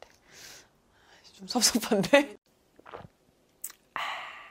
제 친구 중에 그런 애가 있어요. 이제 그 친구가 원래는 뭐 일하고 뭐 막 살림도 하고 이러느라고 되게 바빠가지고 인스타그램 같은 거를 그렇게 못 보다가 육아를 하는 타임? 그 타이밍에 인스타그램을 되게 많이 보게 된 거예요. 육아할 때 사실 되게 바쁘고 정신이 없고 그러니까는 어떤 정신이 없냐면 내가 이걸 꾸며놓고 예쁘게 찍을 여유는 좀 없는 거야. 육아할 때는. 근데 짬이 날 때 그래도 세상과 소통을 하고 싶잖아. 맨날 이제 애기만 얼굴을 보다 보니까 어른들의 삶이 궁금하니까는 그치. 그러니까는 뭐 영화 같은 거 틀어놓으면 뭐 5분 보고 10분 보고 애기 울 텐데. 그러니까 잠깐 잠깐 볼 수 있는 게 이제 인스타그램 같은 게 그랬던 거야. 그래서 인스타그램을 보는데 어머 자기랑 비슷한 시점에 애를 낳은 여자가 배가 하나도 안 나왔더래. 벌써 살을 다 빼고 어, 자기는 뭐 이거 먹고 뭐 이런 뭐 차 마시고 이런 쉐이크 먹고 운동 홈트로 이런 이런 거 듣고 이렇게 해가지고 살을 뺐고 이 운동복을 입으니까 허리가 쏙 들어가고 그런 걸 하더래. 어떻게 안 사? 나라도 사지. 내가 접하는 외부가 그거밖에 없는데 사지 어떻게 안 사? 그래가지고 이제, 이제 물건 구매를 시작을 한 거죠. 넉넉한 형편이 아니었어요 그때. 여러분들도 뭐 아기 키워보신 분들이나 뭐 육아를 옆에서 보시는 분들은 아시겠지만 돈이 되게 많이 든다고 하더라고요. 물건이 쌓이고 남편이 알게 되고 싸우고 이런 상황이 되는 거예요. 그러면서 이제 그 친구가 종종 막 이렇게 인스타그램 보여주면서 야 얘 예쁘지? 얘 이렇게 날씬하다? 얘는 뭐하다? 라고 보여주는데 인플루언서 중에 제가 아는 애가 있었어요. 근데 제가 아는 실제 걔는 정말 그 이- 인스타에서 나오는 것과는 완전 다른 삶을 살고 있는 거예요. 그러니까 뭐냐면 일단은 얘가 막 그런 어떤 다이어트 식품을 팔아요. 근데 본인은 되게 말랐어요. 되게 날씬해요. 근데 막 밤에 야식 먹고 후회돼서 오늘 요거 먹었어요. 막 이런 걸 올리는 거예요. 하지만 실제로 그 친구는 음식 사진 찍고 입에 대는 사진 찍고 먹지 않아요. 그 다음 날에도 심지어 다이어트 한약을 먹으면서 굶어. 그러면서 이제 다이어트 식품 이런 거를 팔아. 근데 그게 어느 정도 생계이고 돈이 되는 걸 아니까는 다이어트를 점점 더 막 열심히 하고 그러는 거죠. 근데 아무것도 모르는 이 육아를 하고 있는 친구는 쟤는 저렇게 많이 먹어도 저걸 먹고 살을 뺐구나 하면서 이제 또 약간 저걸 사고 부러워하고 그리고 또 이러는 거야. 얘 남편이 너무 맨날 잘 챙겨주고 어? 그렇게 스윗하게 잘한다 이렇게 얘기를 하는 거죠. 하지만 전 알잖아요. 둘이 얼마나 싸우는지. 근데 정말로 조작된 혹은 꾸며진 삶을 보고 그렇게 판단하는 걸 보고 와 지금 이렇게 생각할 수도 있겠구나. 아 나도 내가 부러워하는 누군가는 실제는 저런 모습이 아닐 수도 있겠구나. 아, 나를 되게 마이너스 시키는 감정 중에 하나가 남을 질투하고 부러워하는 거라고 했잖아요. 근데 저는 질투하고 부러워하는 게 동기부여가 되나요? 저는 잘 안 되더라고요. 그게 있대요. 뇌가 되게 바보래요. 우리 뇌가. 그래서 우리가 어떤 감정을 가지면 그게 방향을 모른대요. 뇌는. 감정만 알고. 그러니까 어디 책에서 읽었나 내가 뭐 어딘가에서 봤나 그런 건데 그러니까 이런 거 내가 예를 들면 내가 좀 네가 미워. 그러면 미움이라는 감정만 인지를 하지 이게 나를 향하는 건지 너를 향하는 건지 모른다는 거야 뇌가. 그래서 이 미움이라는 감정은 그냥 부정적인 감정일 수밖에 없는 거예요. 마찬가지로 내가 누군가가 부러워. 그럼 그 부러움은 나를 부러워하는 걸 수도 있고 남을 부러워하는 걸 수도 있고 뇌는 인지를 못한다고 해요. 그러면 이 부러움까지는 괜찮아요. 근데 이제 시기와 어떤 미움, 질투 이런 식으로 부정적인 감정이 섞이는 순간 그 부정적인 감정이 나를 향하는 건지 남을 향하는 건지 우리 뇌는 모르는 거죠. 그러면 그런 거 마음을 가지고 있는 것 자체가 어쩌면 나를 해할 수도 있는 건 거잖아요. 그래서 그렇게 생각하고 나서는 아예 뭔가 싫거나 부정적인 감정을 되게 안 가지려고 의식적으로 노력을 해요. 그럼에도 불구하고 부러우면 어떻게 하냐면 약간 이건 저만의 꼼수인데 좀 이렇게 장르를 나누는 것 같아요. 약간은 합리화를 하는 것 같아요. 뭐 김태희가 있어 예를 들면 김태희와 나는 되게 형질이 다르잖아. 그러니까 뭔가 이렇게 특장점이 다른 인간인 거잖아. 사실 김태희만큼 완벽한 사람도 없지. 예쁘고 뭐 공부도 잘하고 뭐 남편도 비고 뭐 건물도 많고 뭐 그렇잖아. 이 사람 되게 부럽지만 이렇게 생각하면 어 근데 김태희는 약간 배우고 원래 태생이 그래서 정말 뭐 몇천 명 중에 한 명 있을까 말까 약간 그런 캐릭터인데 내가 저 사람 비교를 해서 뭐 하지? 우린 아예 장르가 다른데 갈 길이 다른데 이렇게 생각을 해버리는 거죠. 뭐 아이유가 너무 부러워. 그러면은 음, 아이유 굉장히 귀여운 매력으로 승부하고 음악성으로 승부하는 사람. 나? 귀여움? 음, 음악성? 음, 그건 나한테 주어진 게 아니야. 하지만 나는 아이유가 없는 큰 키 건강한 뼈. 뭐라도 있겠지 장르가 다르잖아. 이런 식으로 생각하니까 좀 제 마음이 좀 편해지더라고요. 어쨌든 내 안에 있는 좋은 점을 이렇게 떠올리면서 부러움을 방어하는 거야. 부러움, 질투를 방어하는 거예요. 그치? 그게 약간 자기 합리화. 아니면 이 부러움의 감정을 조금 더 적극적으로 이겨내는 방법이 있을 것 같은데 제가 누군가를 뭐 책 쓰는 것 때문에 이제 인터뷰를 한 적이 있었는데 되게 성공한 쇼핑몰 대표님이었어요. 그리고 지금도 인스타에서 되게 인플루언서로 유명한 사람이고 그분한테 제가 물어봤어요. 쇼핑몰 이런 업계 되게 경쟁 치열하고 서로 서로 보여주는 거에 최적화된 사람들끼리 또 보여주기 싸움이 엄청 심하니까 스트레스 받지 않으세요? 그런 질투심을 어떻게 이겨내서 이렇게 물어봤더니 그 대표님이 저도 그런 마음이 들 때가 있죠. 근데 그런 마음이 들면 그냥 스쿼트를 해요 이러더라고요. 그냥 그런 고민할 시간에 스쿼트해서 내 엉덩이가 빵빵해지고 더 힙업이 되면 어쨌든 그건 나한테 남는 거잖아요. 부러워해서 뭐예요? 시간 낭비지. 딱 이렇게 말씀을 하시는데 너무 마음에 와닿았습니다. 개그맨 이진호가 18년간 분석한 잘 안 되는 사람들의 특징이라는 어, 그런 피드가 있었어요. 실제로 이진호 씨가 이 얘기를 했는지 안 했는지는 모르겠지만 일단 살펴보면 첫 번째 1. 안 되는 사람 특징이에요, 이거. 자기 해당되는 거 4개 이상 있으면 이 바닥을 그만둬야 된다고 합니다. 1. 자존심이 세다. 2. 남의 말을 잘 안 듣는다. 3. 남을 잘 인정 안 한다. 4. 게으르다. 5. 의견 조율이 안 되어서 자주 다툰다. 6. 노는 것을 좋아한다. 남들 놀 때 똑같이 논다. 7. 자신의 위치가 어디인지 잘 인지하지 못하고 있다. 8. 한숨을 쉬거나 다리를 자주 떠는 등 이상한 버릇이 있다. 9. 버릴 것은 버려야 하는데 못 버리고 꼭 쥐고 있다. 내 주식. 10. 도전 정신이 없다. 11. 거짓말을 자주 한다. 12. 사람이 박지 않다. 13. 지갑은 좋은 것 갖고 다닌다. 반성을 해보자면 이 중에 이제 제가 해당되는 거는 게으르다. 노는 것을 좋아한다. 남들 놀 때 똑같이 논다. 그리고 한숨을 자주 쉬거나 다리를 자주 따는 이상한 버릇이 있다. 저는 손톱을 뜯는 버릇이 있어가지고 요거 한 세 개 정도 여기에 해당이 되더라고요. 그러니까 이게 방송계 사람들을 분석한 거긴 한데 전반적으로 다 공감을 할 수 있는 이야기인 것 같아요. 그래서 오늘 주제는 그거예요. 잘 안 되는 사람들의 특징에 대한 이야기입니다. 저는 이진호 씨가 고른 거에 대해서 대부분 공감을 해요. 특히 이 중에서 어 좀 공감이 더 많이 되는 거는 남을 잘 인정 안 하려고 한다. 이거랑 게으르다. 노는 거 좋아한다. 자신의 위치가 어딘지 잘 모른다. 버릴 거 버려야 되는데 못 버리고 꼭 가지고 있다. 그리고 도전 정신 없다. 거짓말 자주 한다. 사람이 박지 않다. 요 정도. 한 여덟 가지 정도는 저도 굉장히 공감을 하는 주제입니다.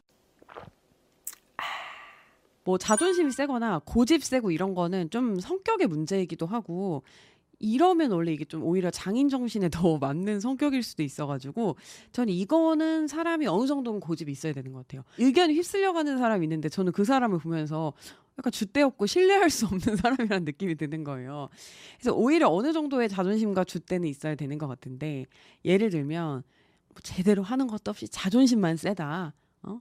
아니면 쓸데없는 자존심이 세다. 이런 거는 음, 그 자체로 문제라기보다는 그것 때문에 일을 그르칠 수 있는 확률이 되게 높아지기 때문에 그래서 좀 문제가 되는 것 같아요. 제 주변에 지금 실제로 있었던 일인데 되게 중요한 뭐 투자에 관한 뭐 미팅이 있었어요.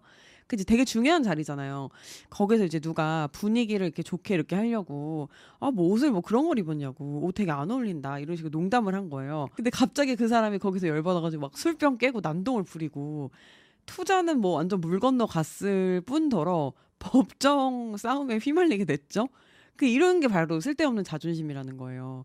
뭐 모든 수모와 이런 거를 참아야 되는 게 아니라 이런 거 본질에서 되게 벗어나고 화를 낼 필요도 없는 일에 화를 내는 거 이런 사람은 좀 진짜 잘 이렇게 성공을 하기는 어려운 것 같아요. 그리고 남을 잘 인정 안 하는 거 그런 것도 되게 실패를 하는 사람. 그러니까 늘 뭐가 잘 안 풀리는 사람의 특징 중에 하나인 것 같은데 꼭 남한테서 안 될 이유만 찾는 거예요. 어떤 친구가 막 되게 잘 나가고 잘 돼요. 그러면 이렇게 하는 거예요. 어, 쟤는 자기 관리도 안 하고, 어, 뭐 별로 재능도 없는데, 그냥 쟤 그냥 진짜 시기를 잘 맞아가지고 잘 된 거야. 혹은 쟤 누가 뒤 봐주는 거야. 그래서 제 스폰 있잖아.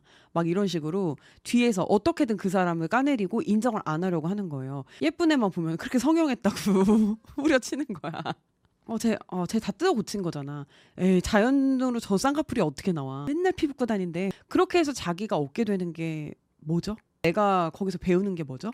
차라리 저 사람이 열심히 했고, 저 사람이 능력 있고, 와, 쟤는 이걸 잘하더라를 거기서 캐치를 한다면, 내가 보고 배우는 게 뭐라도 있겠죠. 나한테 뭐라도 남겠지만, 그냥, 쟤 그냥 우연히 잘 된 거야. 누가 봐준 거야. 여기에서 나한테 얻는 실익이 없잖아요.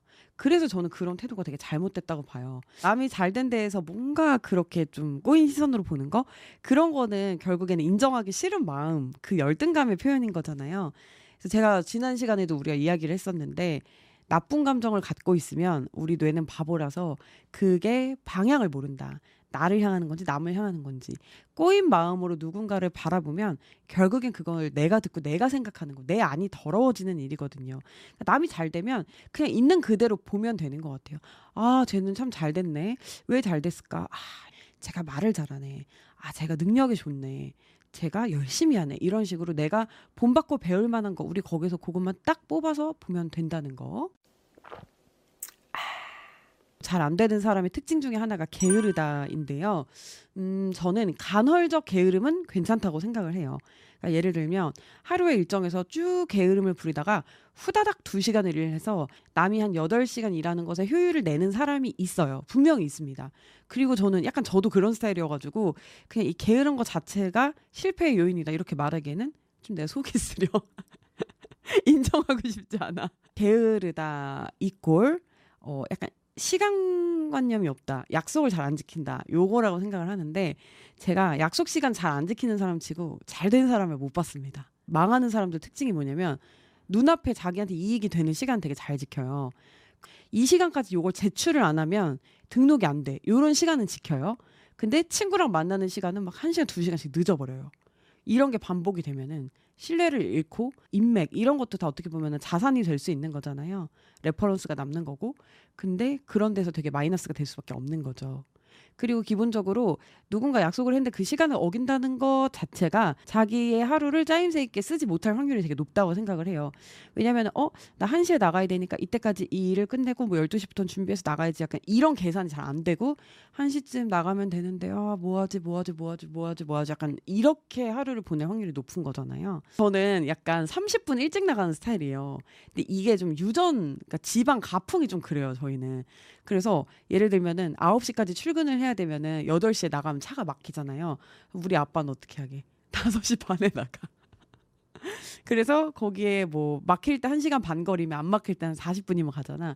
가서 거기서 아침 먹고 뭐 커피 마시고 여유 있게 뭐 할 일 하다가 뭐 미팅하고 약간 이런 식으로 늦는 경우는 진짜 저는 이제 인간이다 보니까 부득이하게 늦을 때가 있잖아요. 그럴 때 말고는 그래도 좀 저는 약속은 잘 지키려고 하는 편이에요. 제가 관찰한 사람들 중에 좀, 어, 그래도 이 사람은 되게 본받을 만하다라고 생각하는 사람들 중에 시간 어기는 사람이 잘 없었기 때문에 그거를 깨닫고 나서는 저도 시간은 정말 더 칼같이 지키려고 노력을 하고 있습니다.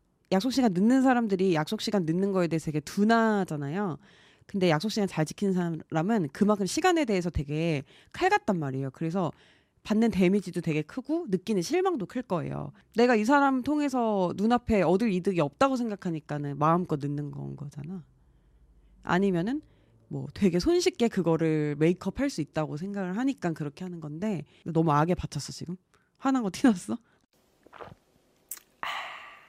망하는 사람의 특징 중에 하나가 노는 거 좋아하는 거죠. 노는 거 좋아하는 것까진 괜찮아요. 노는 거 싫어하는 사람이 어디 있겠어요. 이제 문제는 이거죠. 남들 놀 때 똑같이 논다. 뭐 한참 바쁘게 일할 나이대가 지난다든가 아니면은 나는 그것과 관계없이 시간을 좀 자유롭게 쓸 수 있다라고 하면은 좀 물론 해당이 안 되는 건데 저는 노는 것도 선택과 집중을 해야 된다고 생각하는데 분명히 내가 노는 걸로 인해서 어 뭔가 힐링이 된다든가 아이디어를 얻는다든가 하는 장르가 있을 것이고 그냥 남들 노니까 노는 그런 장르가 있을 것이에요. 예를 들면 저 같은 경우에는 친구들이랑 만나서 수다 떨고 카페에서 놀고 이런 거는 저한테는 되게 힐링이 되거나 아이디어가 좀 정리가 되는 그런 시간이에요. 그래서 그런 노는 거엔 저는 시간을 별로 아끼지 않습니다. 하지만 제가 어, 좀 시간이 낭비되는 거 저는 뭐 근교로 차 타고 나가서 뭐 맛집 투어하는 거 바다 구경 가는 거 뭐 이런 건 잘 하지 않아요. 그 이동 시간 자체에 되게 스트레스를 많이 받고 허리가 아프고 그냥 그걸로 인해서 얻어지는 기쁨이 생각보다 크지 않아서 그런 거는 제가 만약에 열 번을 가고 싶다. 그럼 한, 한 다섯 번 정도는 참는 편인 것 같아요. 내가 좋아하는 놀이에는 되게 집중을 해서 시간을 안 쓰고 해서 이제 내가 기분도 좋고 컨디션도 관리하고 이게 맞는 건데 안 좋아하는데 남들도 하니까 트렌드인 것 같아서 그냥 뭐 안 놀면 억울해서 뭐 이런 식의 노는 시간 그런 거는 좀 줄여도 되지 않을까 싶어요. 자신의 위치가 어디인지 잘 인지하지 못하고 있다.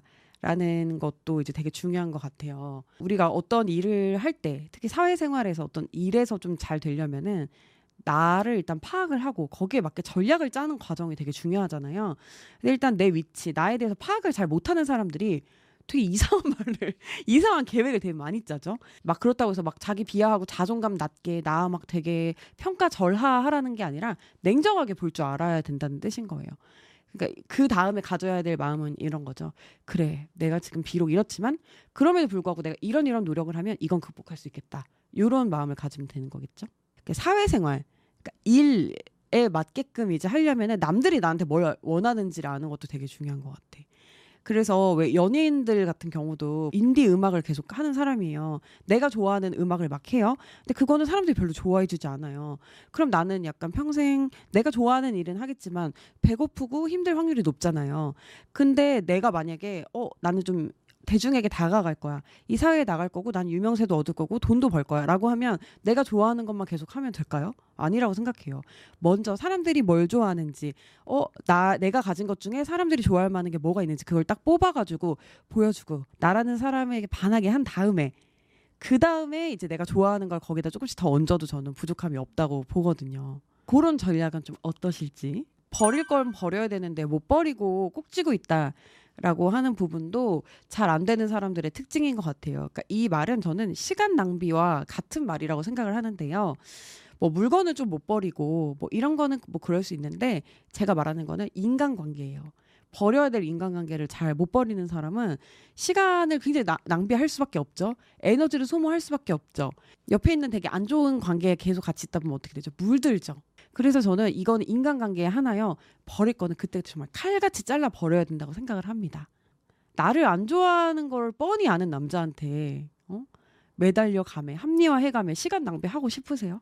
옆에서 나 가스라이팅만 하고 나 안 되길 바라면서 슬슬 못 됐게 막 계속 나 이렇게 조종하는 그런 친구 옆에다 두면 도대체 뭐가 좋을까요? 안 외로워서? 차라리 그냥 진짜 혼자 내가 비대면 데이트 보면서 외로움을 달래고 말지. 또 가족도 마찬가지예요. 나 망하라고, 나 뜯어먹고, 진짜 빈대처럼 붙어가지고 내 삶에 마이너스만 되는 그런 가족 관계 유지해야 될까요? 철륜이라도 일정 시기에는 멀리 할 필요가 있다고 봅니다. 그런 것. 그리고 나를 대접해주지 않는 사람은 가족이라는 이유로 내 삶을 망칠 권리가 없어요. 인간관계 못 끊어내는 사람 치고 잘 된 사람 못 봤어요. 저는 다 그 인간관계 때문에 나중에 끝이 안 좋더라고요. 그리고 뭐 거짓말 자주 하는 사람이 망하는 거는 뭐 너무 이제 뻔한 건 것 같아요. 근데 이거는 좀 사기꾼들이 원래 또 성공하는 경우도 많아가지고 최근에 그 서현 소녀시대 서현이 한 말 그 말이 진짜 기억에 남더라고. 뭐냐면 최후에 이기는 사람은 선한 사람이다. 그때는 어 쟤는 왜 이렇게 답답해, 쟤는 왜 이렇게 속도가 안 나라고 하는 사람들도 결국에는 좀 정직한 방법으로 끝까지 가다 보면은 야, 나중에는 누구도 깨부술 수 없는 단단한 성을 쌓게 되는 것 같아요. 그리고 거짓말 하는 것 자체가 되게 에너지 소모가 많은 일이에요. 그래서 특별한 목적 없이는 거짓말을 계속 하면서 살기는 좀 어려운 것 같아. 아, 습관성 거짓말. 삶의 만족도가 너무 떨어지는데 내가 가고자 하는 거에 대한 이상이 되게 높은 거야. 그러니까 요구에 간극을 메우지 못하고 계속 거짓말을 하는 거야. 근데 그거는 약간 살짝 일종의 정신질환이야, 그게. 리플리 증후군. 현실을 받아들일 수가 없는 거야. 왜냐면 내 이상은 너무 높은데 내가 이거밖에 안 된다고? 이거를. 물론 사람이 어떻게 다 진실만 말해요. 다 조금씩 이제 거짓말 하지만 그렇게 좀 습관적으로 거짓말을 내가 요즘 좀 너무 자주 한다라고 할 때는 뭐 이렇게 좀 현실에 대한 불만족 이런 게 좀 심각한 수준일 수 있으니까 저 이제 거짓말 하면 맨날 다 탈로가 나요. 다 걸려요. 내가 뭐 거짓말 할 때 알잖아. 뭐눈 이렇게 되는 거 알잖아. 그나 내가 거짓말을 하면서 상대방이 안다는 걸 내가 안다? 거짓말을 못 해가지고. 그래서 막 너무 그게 수치스러워가지고 그런 경험이 몇 번 이렇게 되니까 좀 거짓말을 약간 안 하게 되는 거예요. 나도 옛날에 그냥 막 속이려고 속였다기보다는 남한테 그냥 말하기 싫은 거 자꾸 묻고 이러면은 좀 거짓말하거나 그랬던 적 있는 것 같은데 근데 그때도 내가 생각해보면 내가 좀 만족스럽지가 않았어. 그래서 모든 걸 좀 까기가 싫었던 그런 때가 있었던 것 같아. 그래서 그냥 어쨌든 거짓말 안 하는 게 좋습니다. 그리고 거짓말 하는 사람은 어쨌든 내면 좀 문제가 있는 거예요. 인간관계에서는 그냥 미친놈이다 약간 그냥 쟤 이상한 애네 이러고 그냥 끝내면 될 문제지만 이게 진짜 일하는 데에서는 영원히 남을 흑역사가 될 수도 있고 신뢰를 진짜 깨는 일이기 때문에 이거는 거짓말 안 하는 게 좋죠.